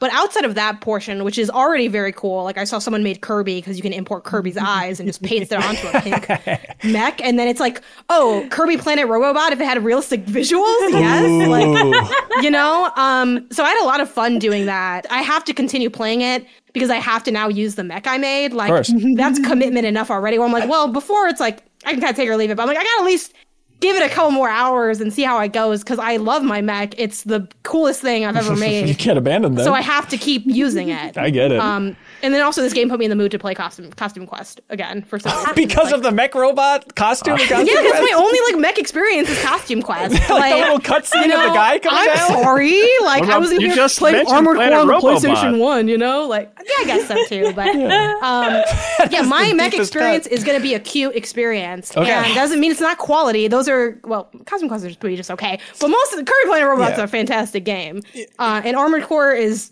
seemingly great according to critical consensus. So Yeah. yeah, sure, why not? It's- Can I?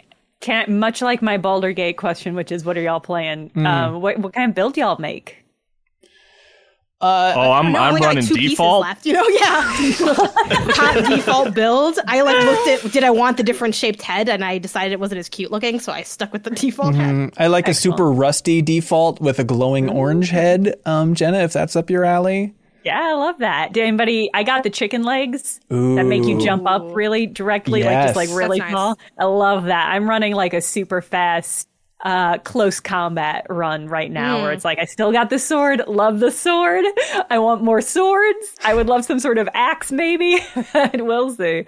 Uh, but something that closes distances quick and slashes them up. Yeah. But Hell yeah, it does feel like um like playing it was interesting. Um the vibe I got from it was like this is a really just the the feeling it evoked to me was like it's chill. We're kind of again I keep making like the Starfield comparisons. It's like the good version of something to do. Like it's straightforward combat. Like you shoot stuff and hit the crap out of it. like so. okay, people you know you know what to do immediately. It's not as like you know slow strategic again there's not as much out the gate versatility again you can go into your build later as like jenna has but it's like okay cool it's something to do it's clear what you need to do there's not a lot of like i don't know messing with things like i felt like it's the kind of game where it's like you could pour heavy hours into this get a pizza and just chill and be a freaking robot and like wander around and like Well, that's the vibe it has and it's a very like fu- like fun vibe despite being from which I know people have from fun with FromSoft. But FromSoft is the kind of fun where it's like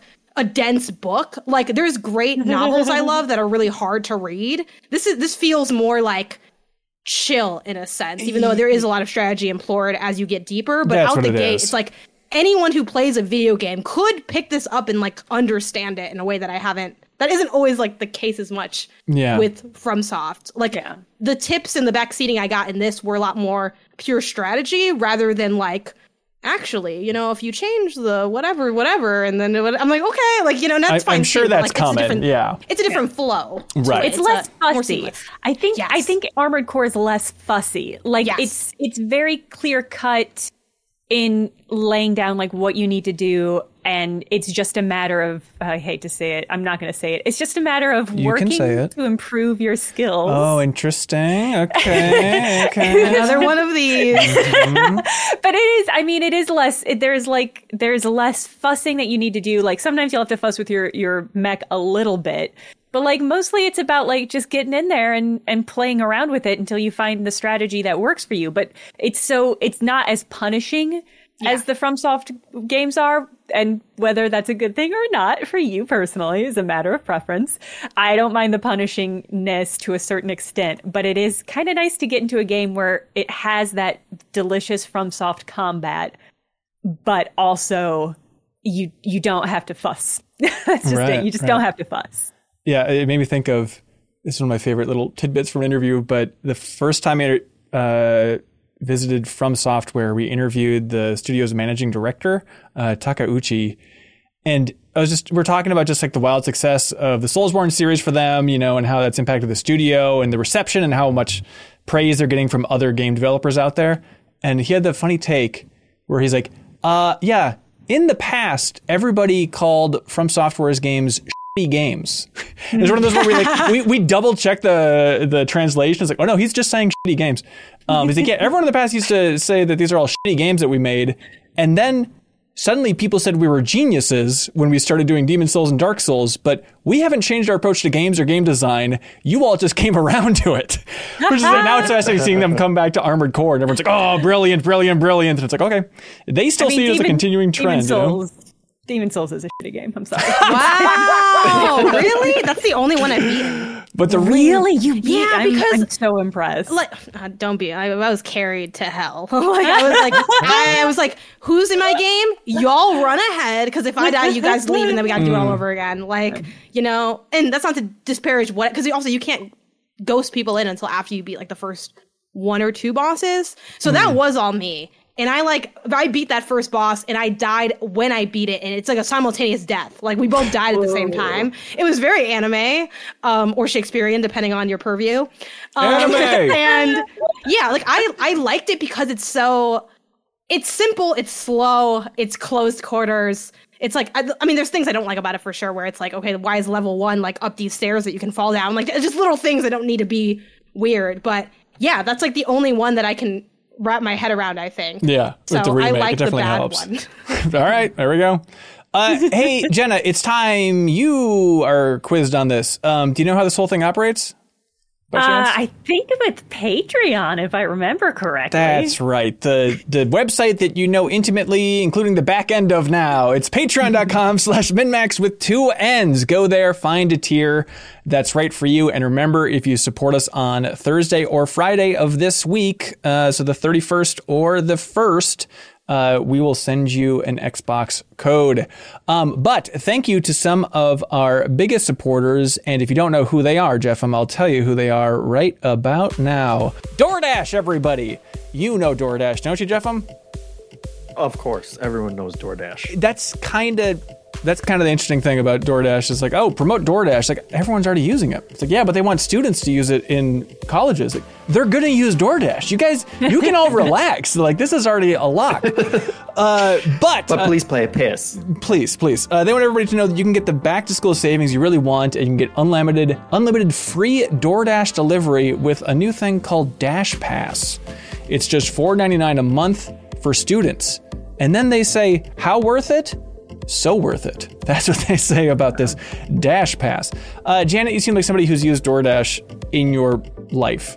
Yeah. in your I feel human like life. that's a, that feels like a targeted statement. But don't know. um, you know, what can I say? When stuff goes down, I need a little bit of help. And when I need help, I go to DoorDash. That's it. Uh, with zero dollars delivery fees, exclusive items, and more than 25,000 members-only offers nationwide, DashPass by DoorDash is everything you need to take this or to make this semester memorable. And for a limited Also, I've had Dash Pass before as well. really? Times. Yeah. Whoa, there because we I got a free um I got a free trial through my my credit card. Um and y- like honestly if you dash more than I would say maybe two times a month, like it pays for itself. So, for a limited time, you get 50% off up to $10 on your next order of $15 plus when you sign up for DashPass student plan and enter the promo code MINNMAX. That's 50% off of up to 10% or $10 on your next order of $15 plus when you sign up for the DashPass student plan when you enter code MINNMAX. Don't forget, the code is MINNMAX for 50% off when you sign up for the Dash Pass student plan. Students, listen up.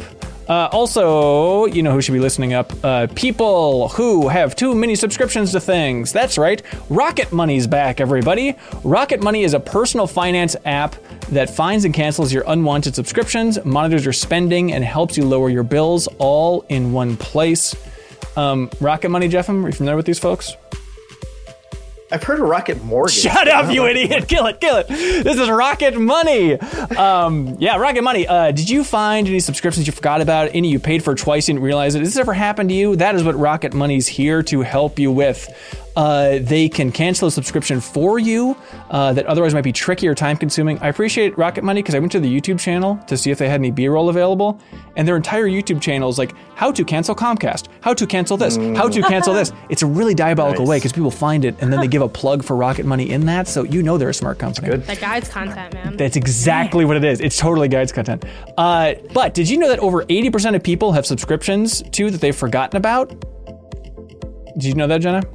I didn't. I'm well, shocked. there we go. Rocket Money can help you out for this thing. Rocket Money can even negotiate to lower your bills for you by up to 20%. All you have to do is take a picture of a bill, and Rocket Money takes care of the rest. We'll all be damned. Stop wasting money on things you don't use. Cancel your unwanted subscriptions, subscriptions, and manage your money the easy way by going to rocketmoney.com/minnmax. That's rocketmoney.com/minnmax. Rocketmoney.com/minnmax. Rocket to the stars is not their slogan. Uh, thank you to I am 8 It's really bit chaotic. they want everybody to know about Primal, the vinyl soundtrack to Primal, which is Genndy Tartakovsky's uh, latest TV show on Adult Swim. Check out the vinyl soundtrack. Believe it or not, it's an iam8bit uh, exclusive, and so it's freaking beautiful and includes a double-sided fold-out poster. Uh, the music is gra- great. The album art by Genndy Tartakovsky and Scott Willis is fantastic. So check out iam8bit's wonderful online store, and if you go to that wonderful online store, you can use the promo key uh, promo code Goat Cheese Month. Goat Cheese Month, everybody, for 10% off of everything that's under $100. Check out their online store because there's so much good stuff and help support I am 8-bit, please, because they support the MinnMax community in a huge way. They support the MinnMax community, this iam8bit outlet, by shipping out a prize from their online store each and every week. Whoever has the best question submitted over there on Patreon. So if you support us at any tier on Patreon, you can submit a question that we will answer on this podcast. We're going to choose our favorite, and that person wins a prize from iam8bit. And this week, it is the Behind the Frame vinyl soundtrack. So all of us need to remember exactly what each person who wrote in uh, said and requested and the general mirth that it creates. And then we're going to uh, award that person with a big prize. Ready, Kyle? Mirth is a location in Sea of Stars. Is it really? Yeah. It's kind of like middle and earth combined. That's fun. Oh, Kyle, I was going to ask in Sea of Stars, is there, do they do the Chrono Trigger move that isn't fun? Like one of the only weak things about Chrono Trigger which we kind of hinted at uh, with From Software stuff, is are there bosses where you're supposed to lose? Because Chrono Trigger has No, like three or four of them, and it's a little annoying. No, I Ooh. I don't think so. All I right, don't think smart, there's any of that. smart. Um, Is it possible you just beat all of them because you're an elite gamer? I mean, no, it's not. But I Kyle, did you get a haircut? You're looking good today, man. oh, thank you. Um, no, not recently. Jeff, um, lob a compliment to Kyle, please. I mean, I'll take them. Kyle, oh, I love your glasses. Yeah, yeah. Well, those yeah. are kind of new. They have you can they have magnets on them, so I can put sunglasses on top. Oh, it's one of those. Oh. yeah, I've I seen love those. I bet that looks cool. I bet that looks cool. David Dubs writes in and says, Hey, crew, with all these wonderful long games out, I find myself hesitant to start any because I'm afraid I don't have enough time right now to fully experience them. I'm also craving more short experience that I know I can finish. What would you say is your perfect game length? This has got to change by genre. It's kind of a tricky 90 question. minutes. 90 minutes. I only say that because as a people were talking in my chat about Venba and I Yep. haven't played it yet. 'cause Yeah. I've just been too busy and people like, you got to, it's only 90 minutes. I'm like, okay, yeah, I'll like I'll maybe I'll do it on the plane or something. But then everyone started joking in my chat that they're like, I wish every game was 90 minutes. They're like, what would the 90 minutes cut? I was playing Kingdom Hearts of Kingdom Hearts be? And I'm like, oh my god, it's so chaotic and not you would have fit all this stuff in there. So definitely like some games do require more. I think if I can't get a short game, like at the at the 90 which i think is ideal because if you stretch it more it's like three to four but if you know you just mainline it might even be an hour i think for like most games the longest i actually like a game to be would be maybe like 20 or 18 because it gives me space to like Okay. really have time to go into the weeds without still spending that many hours Yeah. so that's probably my That's- ideal That's where I'm at. And acro- I think across the board, genre wise, honestly, it's like about 15. Because if I really, Really? love it, I, I don't want it to be too short.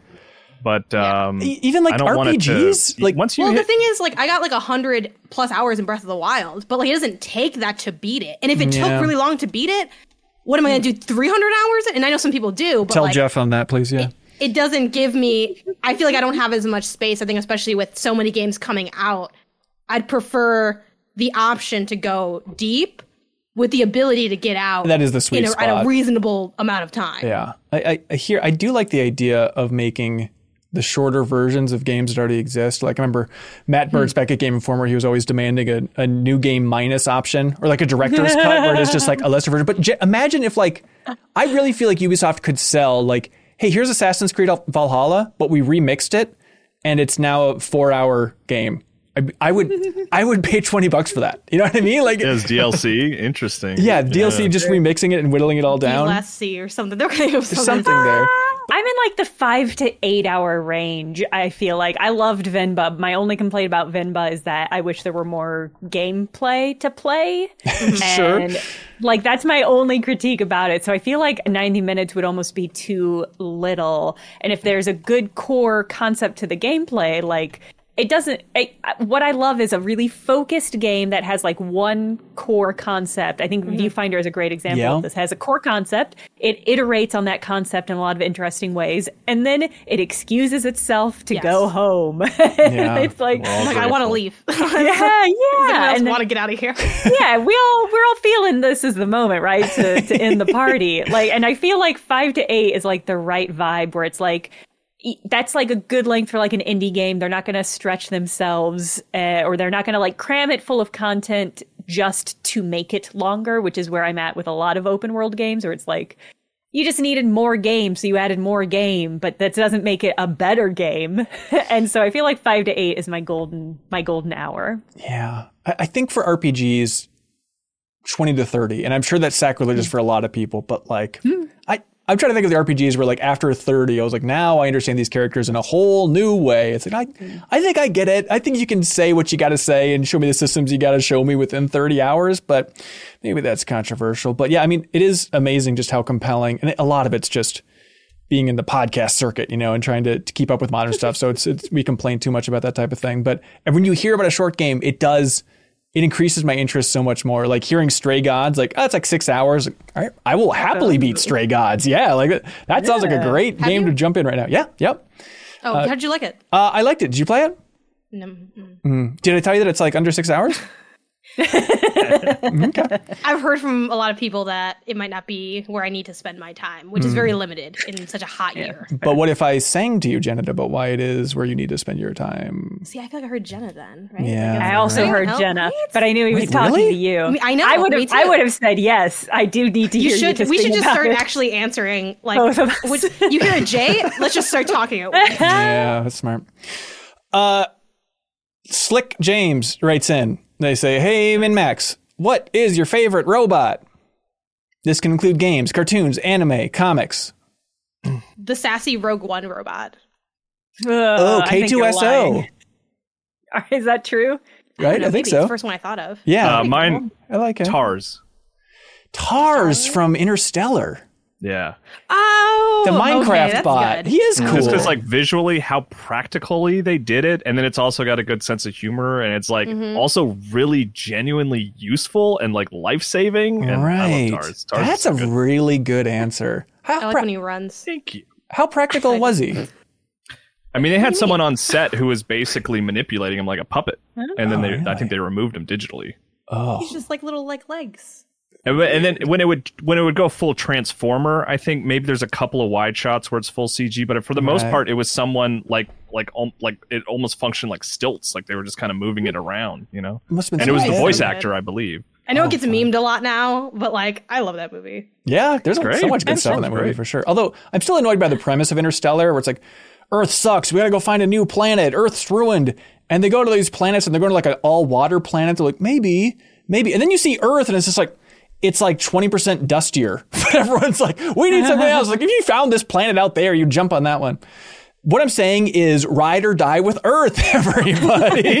Yeah, Earther over here. I mean, Corn, pretty what are we much. complaining about? Yeah, then that is pretty much what it's going to be. So Great. I'm looking forward to it. I think we'll be gone though by then. Even better. My favorite robot. is- Perfect transition.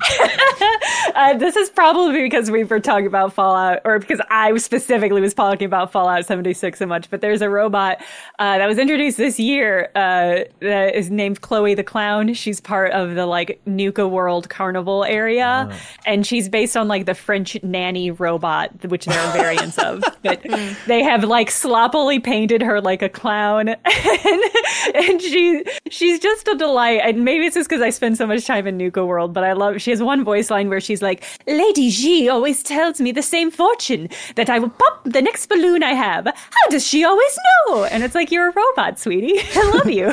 I love you so much. You're a robot. It's why your balloons keep popping." She's just a delight. She does look really good. Yeah, um, isn't she What is her great? name? Chloe? I want to look her up. Chloe Yeah. the Clown, Fallout 76. There's like the classics of like HK47 from Knights of the Old Republic. Like he's funny. He likes to murder people. That's fun. Um, Kyle, I don't know where you stand on this, but like Mega Man, but specifically Mega Man Volnut from Legends. Like he's a little Okay. charming little boy of a robot. He's I guess sweet. they are. f- He's fully robot. All He the is. iterations of man, isn't he? He's Yeah. not. He's not cyborg. Mm-mm. Yeah. Yeah, Um, but uh, my answer is going to be um, Uncle Simon from the Twilight Zone. There's an old episode of the Twilight Zone. and it's just, I love just stupid looking robots from the 50s and 60s. And so the premise of this Twilight Zone is there's like just this miserable old man who's just mean and cruel. And then his niece comes to live with him for the last couple of years of his life. Cause she's like, look, he's so rich. He's going to die soon. I'm going to get all of his money. This is going to be so sweet. So yeah, he's a dick, but I'll put up with it for a couple of years. We And got a lot of swears in this pod. Are we like now a swearing pod? Because I've been holding back for like Yeah, two you've years. changed, Yeah, let it fly. Father Yeah, has but- changed. oh. You became a sad father and now. now you're swearing. Yeah, Mike, that's the interesting because like I don't. I don't give a shit what my kid hears. Like No, my kid has taught me some great swear words so far. It's really wonderful. and you're dealing more with than you ever have before, I guess. So it makes sense, right? Yes. I think so we this- should have a once a year a swear pod where we can just it does we can just talk about anything, but we can actually swear. Hmm. That'd be interesting. Yeah, I wonder in the ratings would that be a net positive or net negative for us? we could just it would be we could make it like Patreon exclusive or something. I don't Yeah. know. Uh, anyways, Janet.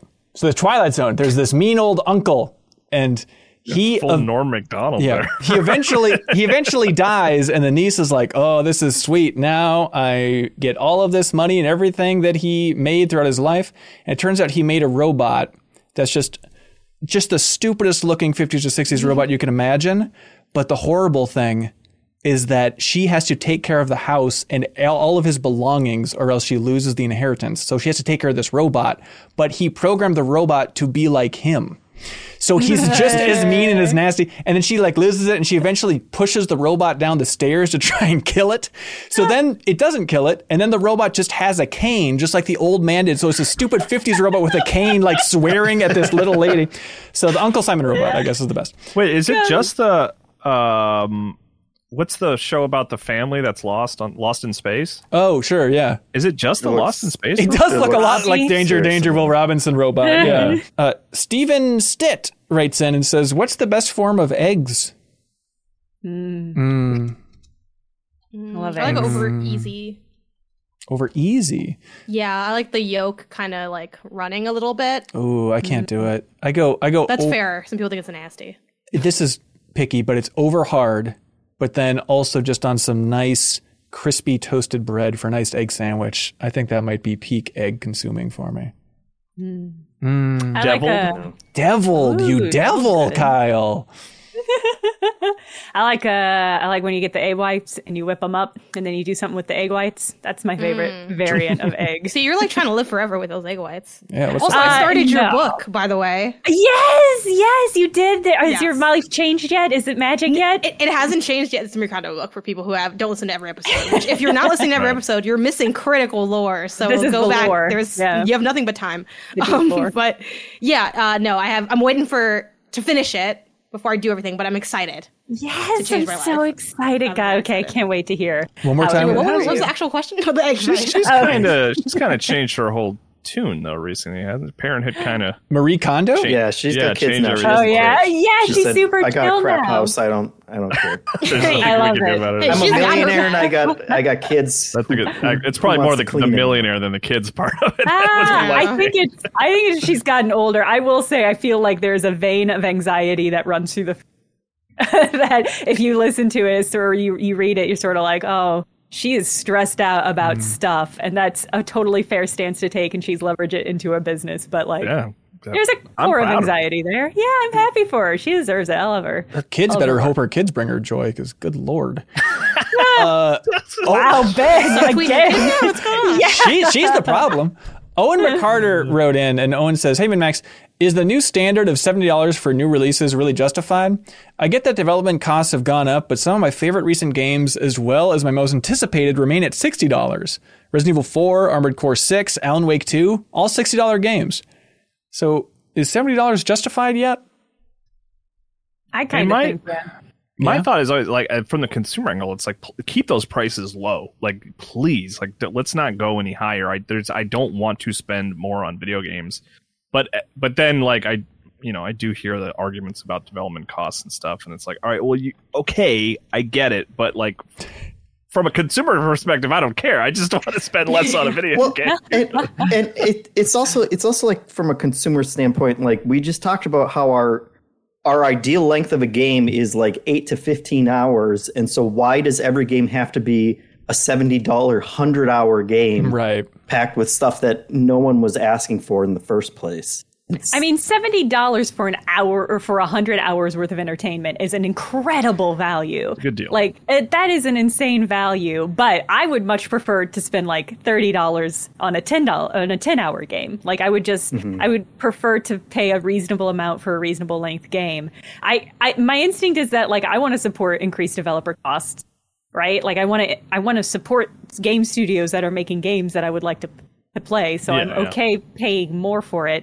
But I would also love for like game studios to unionize so that I knew that money was actually going to the people Yeah. making the game and not just padding out like the people at the top, like the executives who are making the most amount of money. So it's like rising developer costs, I think, is such a a kind of a disingenuous angle to take into Mm-hmm. account when you consider like where the money in companies is actually going, especially Right. larger AAA games. So it's like, yes, I'll pay seventy dollars, maybe unionize, so I know that that money is actually going to increase development costs and and supporting the people actually making the game. Right. Not Andrew Wilson. Come on. Uh, Rabid Lime writes in. They say, "Hey there. Uh, so crummy news just hit. Me, the developers behind Desperados 3, Shadow Tactics, Blades of the Shogun, and the recently released Shadow Gambit: The Cursed Crew, all excellent, they say.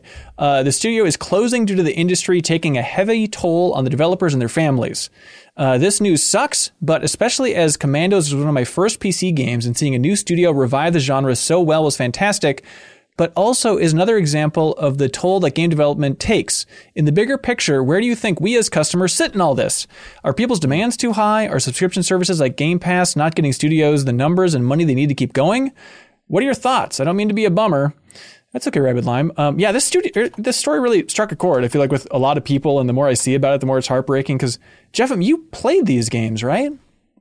Yeah, and they are all great. Um, it is.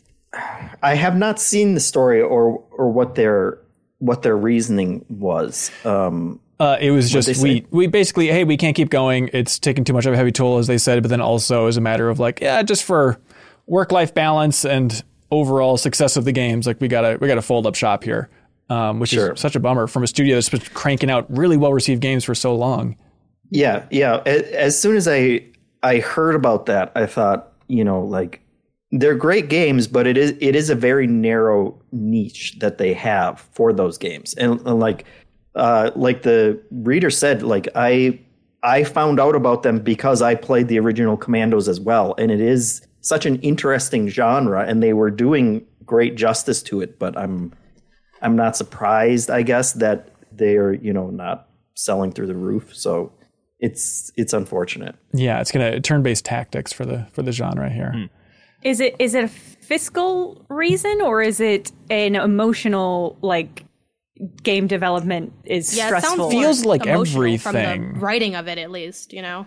yeah, Yeah. I, I guess I would. Yeah, I would be curious to to know in more fine detail because it's like you can be making money doing something, but it can still be deleterious to your soul. it can still be Right. like it can still be like just the act of doing it can be sufficiently bad that you don't want to continue even if you are making money at it right that's what burnout is Right, right. And I'm sure like- I'm sure they kind of that kind fueled of each other where it's like, oh, if we were more successful with these games, we could bring on more people on the team and maybe that would alleviate some of the stress. And sure it's kind of feeding into each other there. Yeah, Yeah. probably. Um Pate Rion says this is for Jeffum and doesn't need to be on the show, but I'm putting it on the show. Uh, I know he's a mahjong fan and has trouble finding an accurate representation. He should check out Kimono Mahjong. I have it on Android. I'm assuming it's on iOS too. It's made by Cyberdog Software and it's great. So K E M O N O Mahjong, Jeffum. Okay, uh, I thought apparently. it was like a kimono. Apparently K not. E M O N O. That's right. That's right. right. This is the part of the podcast where Jeff and I just send messages to each other. Yeah, any other live any other Android games I should? Uh, let's see. Uh, Mike McCullough writes in and says, Good day to you all. Whenever you're consuming your favorite form of art or entertainment, do you ever feel like you know too much? Lately, I've been finding myself unable to fully focus on games that I've been playing or movies that I'm watching because I can't see the, I can't, because I can see behind the curtain, so to speak. I've been following video games and the game industry since I was a kid, reading about their development in magazines and eventually listening about a game's progress every step of the way from podcasts and such. Do you ever feel like you know too much?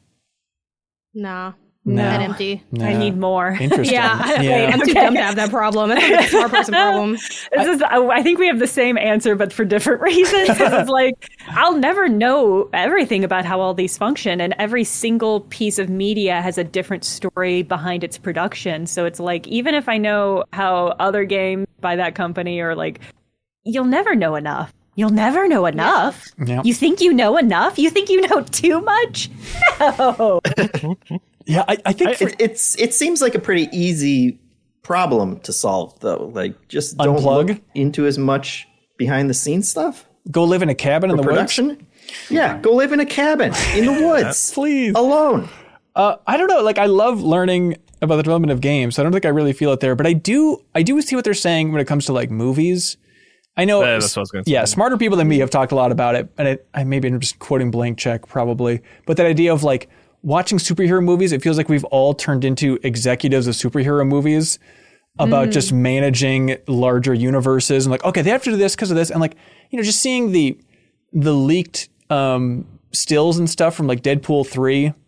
I'm not the biggest fan of Deadpool out there. I guarantee I'm not, but I I think it's a fun thing that they're doing. But at the same time, it's like we shouldn't know this much. Where like the leaked image is mm-hmm. them like fighting in front of like a destroyed giant stone version of the 20th Century Fox logo. And this is an example of like this is where we're at with movies is like just fully leaning into like we are all very aware of the corporate structure and the mergers and everything that's happened to get us to the point of Deadpool 3. It's like there's something kind of gross about that. When you have to explain you know, to a kid, like, okay, well, Spider Man and Spider Man's villains, they're not going to be interacting with the rest of the MCU because that's a Sony thing. It's just like, what- have we become that we know all this and it's impacting the storytelling in such a clear way? It all feels surreal. So I feel That's it there. fair. Yeah, I guess I'm coming from an academic background, and Mm. the the drive behind that academic core is like, you know, you you need to know as much as you can because that's how you get a fuller understanding and how you build build ideas and theories. Is like you you have this grounding of information, but like I there are very few pieces of media that I approach as a fan anymore. It's just Yeah. not how I live my life. Part of what kind of feels like it makes this exhausting is that we're talking about Disney for most of it. Like Yeah. 90% of it is all Disney and Marvel and Star Wars stuff that, yeah, I'd be happy if I never heard more mm-hmm. about how that stuff's produced. Yeah. Yeah, you should check out some of those assembled on Disney Pluses, the behind the scenes for Marvel. It's really revealing. No, they're they're so dry. they're so unbelievably dry. Um, I really okay. like them. Oh, really? I love them too. Uh, Travis and Fargo writes in. You folded really fast there. Is that all? You feel about Burn the Default too? Then okay, go ahead. I love it. Uh, Travis and Fargo writes in and they say, "Hey, do you bet that the 1997 hit film Flubber has aged well?" I d- they say they say, "Oh, we cracked Jenna." They say, "I doubt it." They say, "I doubt it," but I don't think anyone has seen it in over 20 years. I think that's true. We all have the vague sense that Flubber hasn't aged well, but I actually I checked the data. Not one person on earth has watched Flubber in the last 20 years. It's alarming, dare I say. You're gonna make me I the- watch Flubber. No, I'm not. yeah. Unfortunately, Ben. I have to know now. I am surely the only one here who saw the original one of those movies. you right? were there with your ticket on opening night, big Jerry Lewis fan, whatever the hell. fear. my, Like, my 10 cent ticket. Uh, Your powdered wig. So uh, the, I wanted to say Nutty Professor. It's not. What is the original movie for Flubber called? Crazy Professor? It's just called Flubber. the absent-minded professor. Absent-minded Professor. Wait, so It's it was Disney. It was Disney. Could be on Disney Plus right hang now. on, hang on. So Nutty it has a Professor. 2.5 on Letterboxd. Oof. Nutty Professor was remade in the 90s as the Eddie Murphy film we all love dearly, intimately in our hearts. But then there's also a film called Absent Minded Professor that was also remade in the 90s? Yeah, Yeah, we couldn't the- get it. We couldn't get enough crazy doctors. Yeah, they Um, put they put the rubber on the bottom of basketball players' shoes. Right. Right. Yep. Yeah, I've right. seen it. But I but it was it was all practical effects back then. it was just a bunch of stilts. Uh, You're eating Flubber up in these reviews. People did not seem to like Flubber. Is that right? What is what is the Yeah. Rotten Tomatoes for Flubber? No, letterbox like letterbox Letterboxd. reviews are like my favorite things because some people just use it for like the memes and they'll just put like a little Hmm. silly joke in there and like it's the best review platform I've seen. Speaking of best robots, Flubber has a robot that tries to marry Robin Williams' character. I think Oh, I thought you were going to say. professes his lo- its love for him near the end. I thought you were going to say speaking of best robot, Bicentennial Man. Speaking of Robin Williams or Robots, his hit film that he was in. That's Bicentennial Man is a movie that recently I, I do this all the time where I just was like Bicentennial Man. I'm gonna go read every bit of IMDb trivia about Bicentennial Oh, Man. I have no no. plans to watch that movie. I don't think I've seen that movie. What if I just went and read all the IMDb trivia? Do you want me to like knock on your door next time and be like, Kyle, snap out of it. You're doing it again. We, I it's like when. Kyle falls down these like chaotic holes. Oh, I, mm. Mm. I am like we were talking about like movies being ruined. You know, it's I just like consume IMDb trivia, which is like not even really particularly reliable, right? Like it's just flag, people submitting their own like factoids about movies. But yeah, movies that I love, I just like will. But you don't love bit of. Bicentennial Man. You said you don't, Yeah. you don't love this movie. My most recent one Hmm. was actually Theodore Rex. That was the one that I was like, well, I got to go read all the IMDb trivia for Theodore Rex starring Whoopi don't Goldberg. to. What's happening, Kyle? Kyle, do you need an Look, I don't know. intervention? Yeah, here's the here's the gamble, Kyle. You can't look it up right now, but you're allowed to keep doing this and keep going down your freaky rabbit rat hole. But you need to remember one detail right now and share it with us about the making of Theodore Rex with Whoopi Goldberg. Oh, it's fascinating. Whoopi Goldberg had a uh, like a, a a verbal contract, like she agreed to do the film and tried adamantly, violently to get out of it, Um, and it was like just apparently just it, it was just a terrible set experience because she was like, I don't want to be here. I can't believe I accidentally agreed to do this. Um, she violently yeah. attacks attacked the Rex himself. I don't know if she did that, but uh, yeah. Oh my God. So, by the way, go hey, uh, shout out uh, Theodore Rex's IMDb trivia. Go check it out. Some good stuff in there. You gotta check it you're out. get a load of this? Save it. That's right. Uh, Marriott Player says, Hey, MinnMax Ben, on the last episode of Party Chat, your bonus podcast uh, for Patreon supporters, um, you said that Men in Black might be a perfect movie. Well, I'm here to tell you that you're right. It is a perfect movie. Thank you for writing, and I appreciate that. But they say, What video game do you all think might be perfect? Yoshi's Island. Great. Jeff, you can't say Tetris. Really uh, just to keep it interesting. That's also up there. Yeah. Yeah. Yoshi's, except for that long, long underground maze, that level towards the end, it's just, other Have than you that. tried it's getting perfect. good, Ben? Come on. Does, I- yeah, what does perfect That's what put the hair on the chest Ben? of the children who played that game. Do you, are you Okay. excited to play that level, Janet? So hairy. Am I, ex- There's no way. Am I excited to go through the maze? Yeah. I, I'm down for the maze. down for, but Why not? excited. Like I haven't gone through the maze in a long time. I will say. Maze is optional though, it sucks. right? I mean, if we're being honest, I don't think so. Is there? Well, there's two mazes, right? There's There is multiple one mazes. that's I'm talking- there's one at the end that's called like the long, long underground maze or something, and it lives up to that name. It sucks. Other than that, Yeah, no, we, to, game. we drew it. We drew it out on notepads. That's how we did it. When I was Ooh, that's cool. That's, That's cool. Back when we had paper, you know. Uh, it, I feel like you know it's easier for like shorter games to be perfect. Or it's like Portal One, pretty easy to say that's that's Yeah, I a perfect game, Portal right? perfect. You know, Yeah. I don't like the bouncy electric ball puzzles though. Well, you're wrong. I'm sorry, Kyle. what if You're IMDb wrong. had a fun fact? They're actually good. I listened to all the commentary for Whoopi both Portal games. That, voice. that stuff exists, and I loved it.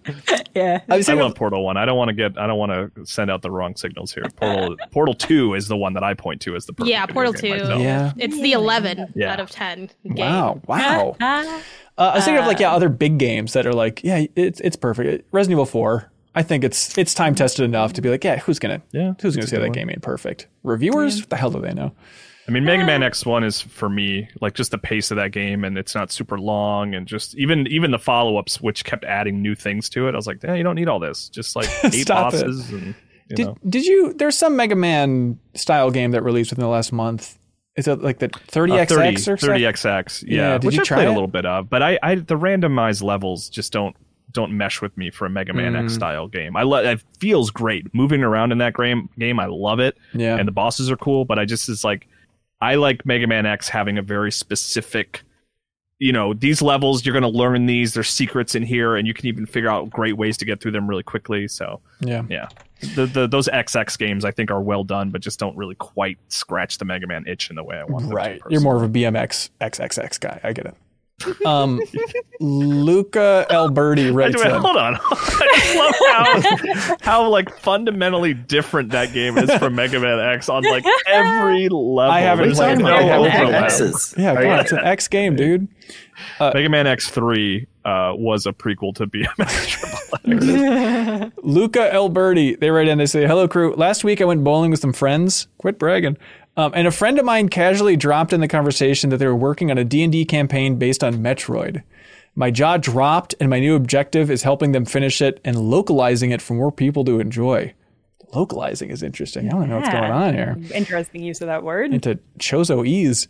Um, but uh, that is like their favorite video game fan project. But I, then they also say honorable mention when it comes to video game fan projects. for um, Rhythm Heaven Reanimated, which I didn't know what it was. Kyle, have you seen this? No, this is I haven't heard of this at all. Look it up on YouTube. It's called Rhythm Heaven Reanimated. They take all of the little mini games from the Rhythm Heaven series, but the cool thing is they had a different animator animate each one. And so they're kind of like reinterpretations of everything. But the crazy thing, it's very good. The wild thing is, uh, it has 6.8 million views on YouTube. Uh, compared to the overall series sales for Rhythm Heaven is 5.18. So more people, in theory, kind of sort of, have watched this YouTube video than have played a Rhythm Heaven game, which is Isn't that kind of true about every game? I feel like it's that the fan project is well, Well, but this is like for a that it's fan. been watched. I guess I guess I get what you mean. Like a fan thing loved more than the main thing. Yeah, yeah, that's a good question. Are yeah, what games do they have more Let's Play views than actual people who bought it? I think almost every game. Every game. that's Oh, I, yeah, I even your would like get, freaky tomato game you play. look. Tomato Adventure is a noble Freaky gentleman's game. We all agree. I bet Five Nights at Freddy's. I bet the Oh. people Oh, who watch God. it comparable to playing it. Yes. magnified. Yeah, Like- yeah, yeah. yeah. Uh, uh, BBAT writes in to say, "Hey, Mins and Maxes, why is red the universal sign for bad slash stop and green the sign for good slash go?" Because green looks like leaves. Yeah, it's life. It's life. Say more, Kyle. Yeah. Justify what you've said Tell me here. more about this. Leaves, good. Leaves can be red. And then, but then Not they're my bad Oh, because they're she's got you dying. there. I was I do that like too. a I do like a red leaf. You're- Everyone you're- loves the red But uh, leaf. the leaves turn red because they're like, "Don't come over here. We're gonna die pretty soon. So stay inside. I'm sure there's Go, a go psychological away, no. go away." what? Okay. I know you're gamers, but you need to have some basic understanding of how trees work.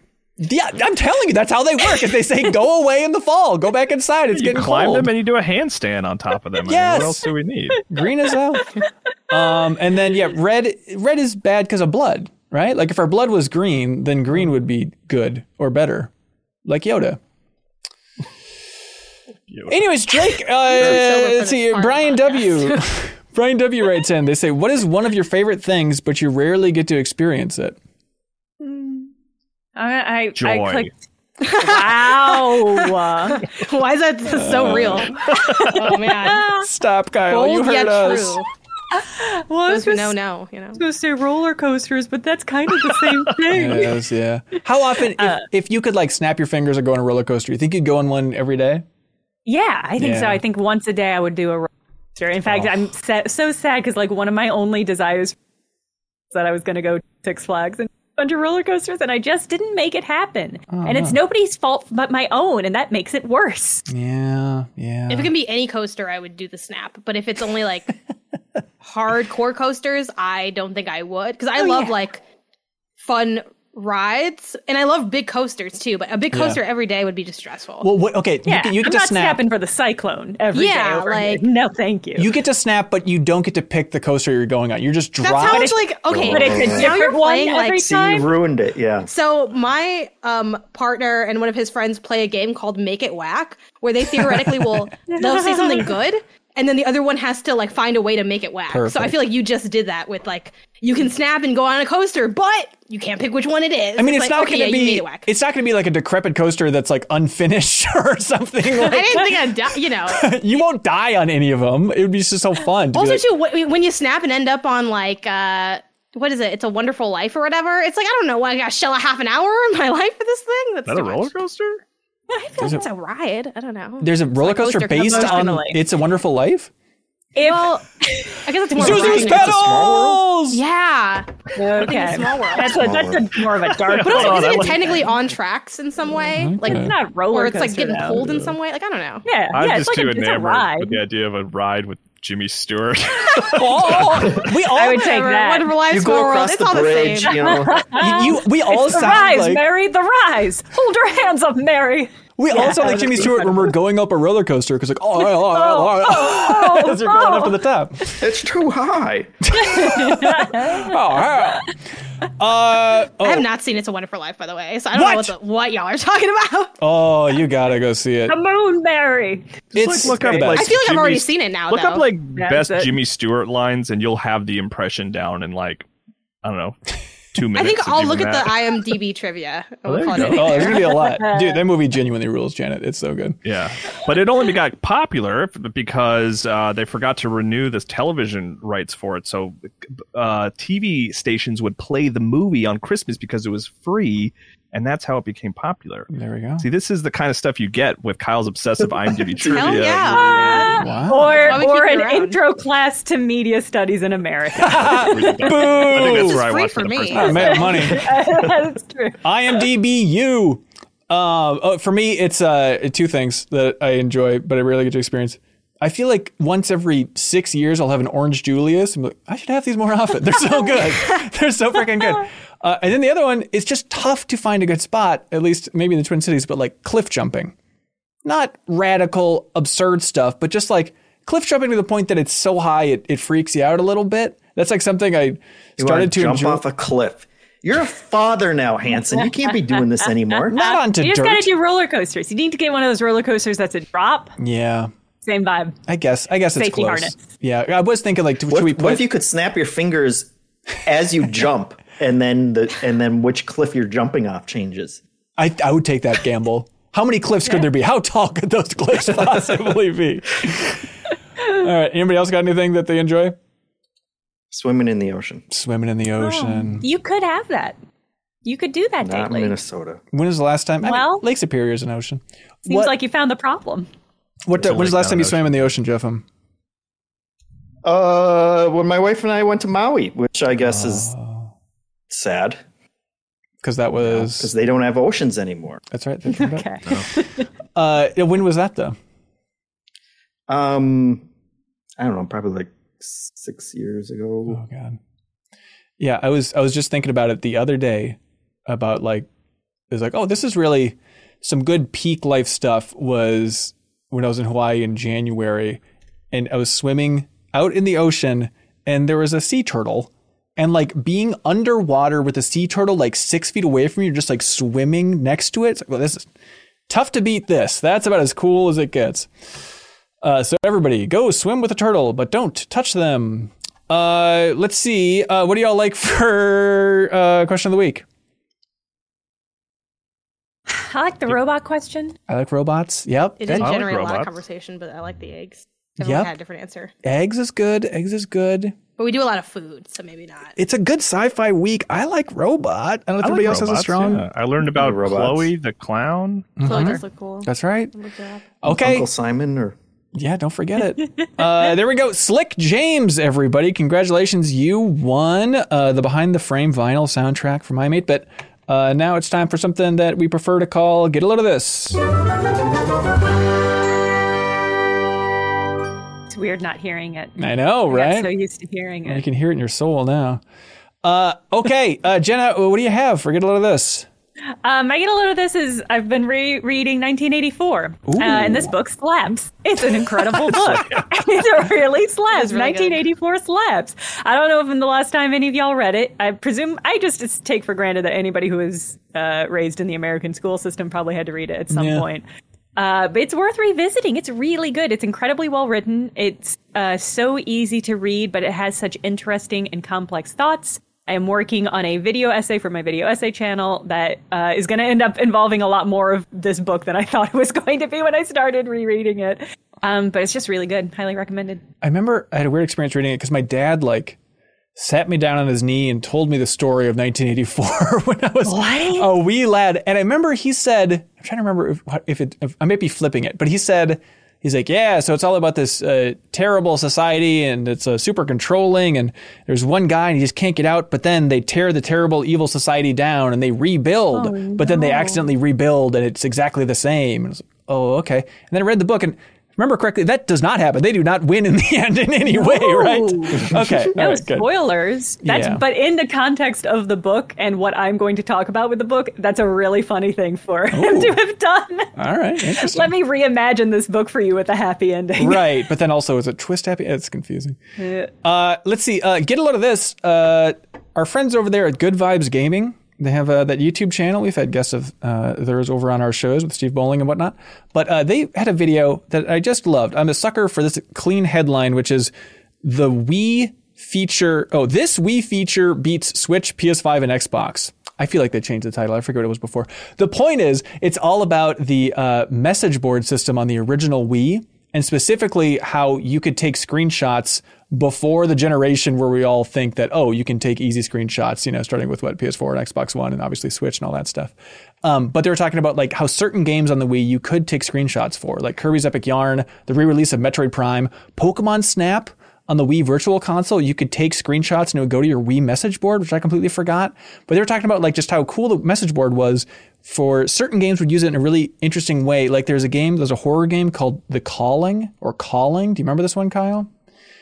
No. Uh, so it's an obscure horror game, but apparently there's like an optional jump scare deep in the game where just a crazy ghost lady would be like, ah, jump out and scare you if you go down this one hallway a certain way or something. And if you trigger that kind of obscure jump scare from this uh, wild person in the game, wild ghost, then you get a new message in your Wii message board, and it's like a red message, and it just says, "I found you," and it's like one of the few games that actually like sends a message like this. And it's just this deep cut horror game trying to take advantage of that Wii message board system in a more unique way. So And you know it's evil because it was in red. that's I was exactly right. that actually. Stay away from it. it's like blood. Blood. Uh, Kyle, what do you got? Hey, uh, get a load of this. In 1992, after a series of meetings, Whoopi Goldberg made a verbal agreement with Mr. Uh, Richard Gilbert a- Abramson to star in the film for Wow. five million dollars plus back Ah. end. No, I'm not going to read all that. Um, I don't know if this is true, um, but I A it great way really to start. yeah, I didn't. I didn't research this, uh, but on Reddit I saw this thing. Get a load of this. It hasn't happened since 1936, but a reminder that if an NHL game goes to a sixth overtime, they drop the second puck. What? what? No. Shut no. up. What? We need more of Um, this kind of chaos. Yeah. then- I love. I want that to be true, but I don't know. And then there was a follow up. Again, I didn't. I didn't research or confirm any of this. We don't But they said uh, per rules, in the event of a seventh overtime, which has never happened, five pucks are in play.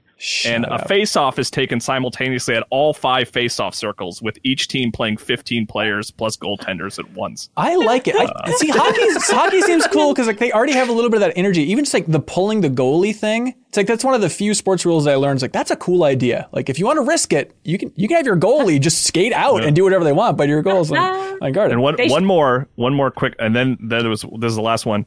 Um, rules for an eighth overtime, No. which again has never happened in the NHL, are sealed inside a red envelope, Shh, no. which has not been opened since 1917. in a Wii message board. Oh my god. So I- They, sh- again- they should make this the first over. That all of Yes, this should happen yes. in the first Start with that. overtime. But uh, yeah, no, no, no confirmation if that's true. Please let let us know in the comments. But I love all that. That's like, should I start watching hockey? Absolutely. For this to happen? How can we rig this? I'm Yeah, into exactly. I'm into overtime hockey only. yeah, right. Uh, Janet, what do you got? Uh, get a load of this as the resident Horizon stan. I do have to shout out that there's going to be a Horizon cookbook called Taste of the Seven Tribes. And also, someone in the reply said raccoon casserole about to go off, which is hilarious. I love these snarky little replies. But I am curious as to, you know, cooking plays a big role in that game, depending on how you play it, I guess. Um, so yeah, and I like game cookbooks.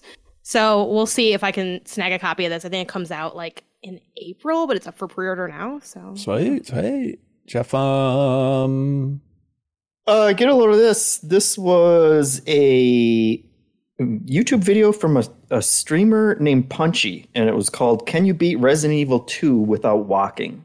Um, and it's so it's it's like a full um, kind of breakdown of like just the mecha- mechanisms behind it, and him trying to figure out if you can do it. And he he weaves it into a really um, interesting and entertaining uh, story about his playthrough trying to do it. Sweet. nice. Uh, I did, love you, those. did you pull one from the community, Jeff, by chance?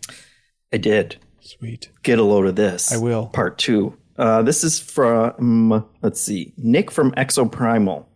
Uh, and it is an Inquirer article that's that's entitled "A Group of Philadelphians Erased 1.6 Million in Local Medical Debt." Um, and the idea is basically like this group of friends got together and they raised seventeen thousand dollars, and that was enough to buy one point six million dollars worth of medical debt. Uh, and then they just burned it all and said, you know, those people don't have to pay it because apparently once it, once medical debt go gets to a point where it, like the hospitals haven't been able to collect it and they don't think they will be able to, they just like auction it off for like pennies on the dollar, and apparently anyone can buy it. Why would you buy Which it? seems because you can buy it for extremely cheap and then forgive that debt so the people who owe an extreme amount of medical debt that they will never be able to pay off don't have to worry about it anymore. so that other collection agencies don't buy it instead and Okay. use heavy-handed tactics. So there to- is okay. So there is some darker side to it. It's not just like a generous thing that I hospital mean that, offers. that's that's where it like usually goes to, but this but these people just said, hey, why don't we Right. just buy it ourselves and then just forgive it? Cool. Yeah. There we go. So it's part it's part of a larger group called uh, RIP Medical Debt, and it, it genuinely is like they buy medical debt for significantly li- relatively little amount and then forgive it so that people who are suffering from a huge amount of medical debt don't have to worry about that while also suffering from pretty major debilitating diseases and things. Is is it like a non-profit? Like, do they take Yes. donations and stuff? That's cool. Yes, yeah, and it, they do a lot of like local community work. So the the one that you're referencing in particular, and you can find them. It's RIP Medical Debt. It's really worth looking that? up. R.I.P. Medical Debt. uh, and it, this is what they do: is that they they support people like buying local medical debt for their community.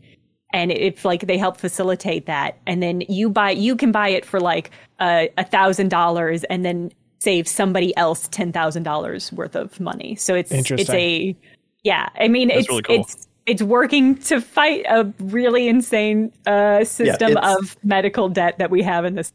It's a it's a heartwarming story that only exists because we live in a dystopia. So sure. Yeah. Da-da-da-da-da. Kind of a theme of uh, of one of this for. this week. Hey, time for plugs, everybody. Let's turn this dystopia into a utopia. Um, Jenna, what, what would you like to plug? I am going to be at PAX this weekend. Yeah. PAX West. I'm a special guest, so I'll be on some panels. Uh, I'll be on. I'll be hosting the PAX panel show, which is going to be a lot of fun. It's me and just the whole staff of Giant Bomb, basically. Friday. 8 p.m. at the Blue Jay Theater. Saturday, I'm going to be running a debate club with Shelby and Matt from Girlfriend Reviews. Hmm. So I'm going to be facilitating that Saturday at 3:30 at the Blue Jay Theater, and then I'm going to be on the Jackbox panel on Sunday at 3 o'clock at the main theater. Do you play Jackbox on the panel? Yes, we're playing not just Jackbox, but new Jackbox games that are never before seen. Do you get time with the games before? Because I can't imagine anything scarier than playing a new Jackbox game where you're expected to know the rules and or be funny in front of a crowd. They are demoing them at PAX, so if I can get away, and I'm I'm going to make the time because of exactly what you're describing. Uh, yeah, I'm, going to try to test them out before before doing it live for the time on stage. Sweet. Um, yeah. uh, Speaking of PAX, uh, Jenna Garcia will be there as well. Kelsey Lewin will be there. Kelsey is going to be uh, stationed in the Pink Gorilla booth, uh, her game store, but you can go say hello to any of them, I presume. Uh, Janet, how are you feeling about PAX? Excited, you know, it'll be, it's always fun to see people. it's interesting because this will be one of my chiller paxes. I'm really just doing the Nintendo like live Yeah. vlog and then hanging out. Um, so I'm excited to not be doing as much work as I normally am doing when I go to PAX. Um, so yeah, should be fun. Sweet. Uh, so please say hi. Yeah, and then we're gonna be checking out yeah Nintendo Live, which is their their space. The first time bringing it to the states and whatnot. So we'll be making a travelogue all about that stuff. Um, let's see on the MinnMax side of things, we have the deepest dive in Armored Core Six happening right now. Again, check that out on YouTube or in the bonus podcast feed. It's a very very uh, great conversation about Armored Core Six so far. Um, also, if you like big spoiler discussions, uh, Baldur's Gate 3, Act 1. We just posted uh, Max Spoilers all about that. It is with Haley McLean and Sarah Podzorski, and they dive in deep on all things Act 1, Baldur's Gate 3. It's funny, there's so many YouTube comments that are like, I. I love Baldur's Gate 3 and I had no idea all this stuff was possible. Like everybody has such a wildly different path, especially through Act 1 that it's fun to hear a, a spoiler discussion about that. So again, that's on YouTube or in the bonus podcast feed. Um, also shout out to Haley McLean, our community manager, because she won, uh, her show won the New Show Plus show this week. And it is truly one of the wildest but best New Show Plus shows we've ever had, where it is Haley, who's a lawyer, walking through the fine print details of end user license agreements and like what you should know about them and comparing different game companies' end user license agreements. Like if you're a nerd for law or just a nerd for people who really know their stuff, you should check out that New Show Plus episode with, with Haley. It's up on YouTube right now. It's fun. Um, but uh, let's see in the bonus podcast feed if you're a Patreon supporter. Um, you got the deepest dive for Armored Core 6. You have the Baldur's Gate 3, Max Spoilers. You have Party Chat, our weekly bonus podcast. And then also this Friday, we will be posting the full video game spelling bee that we recorded last weekend. We were at 2D Con in Minneapolis, and uh, thanks to everybody who came out and said hi. We recorded a full video game spelling bee, and it was myself and Leo Vader and Sarah Podzorski, and the special guest was Dan Ryckert from Giant Bomb, who loves video game and spelling. And Jeffem, believe it or not, Dan Ryckert really wanted to compete in the video game spelling bee, but he he genuinely wins standard spelling bees. They have like a drinking spelling bee in Minneapolis here, and Dan does absurdly well at it. Like he's a really good speller. And it's like, you can't just throw him in the mix. He's going to dominate everybody. So we made a custom Dan lane of words that he had to spell, which were, hmm. they were medium level words from some of his favorite games of all time. But the twist, Jeffem, um, was he could choose to try and spell a word whenever he wanted. And every word he got right, he got a starburst, his favorite candy.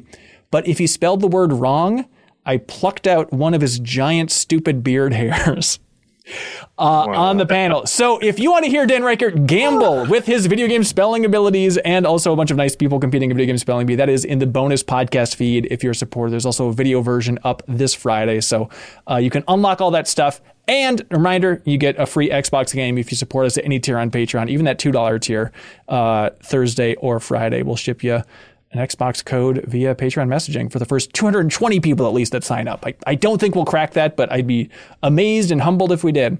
Um, anything else anybody wants to plug? Uh, yeah, I got a plug, and then I also have a quick question. Please. Drinking spelling bee. Yeah. Do you drink when you get it right? Do you drink when you get it wrong? Or are you just drinking the whole time? Yep. What if, that? If you get it, this is in Minneapolis, the 331 Club. If you get it right, you get another free drink ticket. So you don't have to drink on stage. It's just you get the reward for getting to the next round is you get it. And so I thought these were sloppy. people progressively getting drunker actively while also like slur spell. Okay. You are, you are. If you if you keep up with the tickets, you are at least. Yeah. Nice. Um, my plug is that um, I am on a new podcast. Um, this many was not enough, I guess. Yeah. Uh, I'm doing the Indie Council podcast. Uh, it's me, it's Jill from Indie Informer, it's Mike from Six One Indie, uh, and it's Jenny, aka Kim Chica, who does like a bunch of different work in influencer marketing and a million other pieces of content.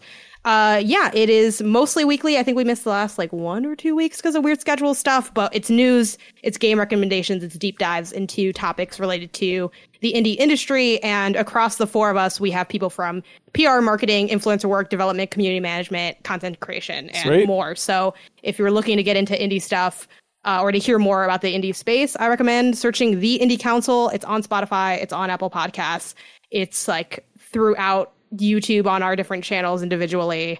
Um, at me if you can't find it. I will send you a direct link because the search isn't all the way up there yet. You know, it's a pretty new podcast, only Sure. a couple episodes. Uh, but check it out. Currently five stars on Spotify of seven reviews. Sure. Damn. But, oh, a dub, a dub's a dub. Yeah, so sorry. come and, through. And the name one more time is the Indie Council. The Indie Council. Check it out, everybody.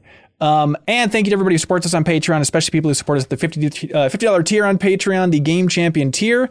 You're at that tier. You're in the description for every MinnMax video and podcast with the game you're officially the champion of.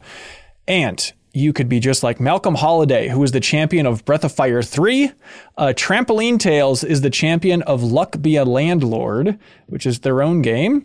Uh, Patrick Polk is the champion of Exoprimal. Zachary Pliggy, of course, is the champion of Superman 64. PrettyGoodPrinting.com, our dear friends over there, they're the champion of Jazz Jackrabbit.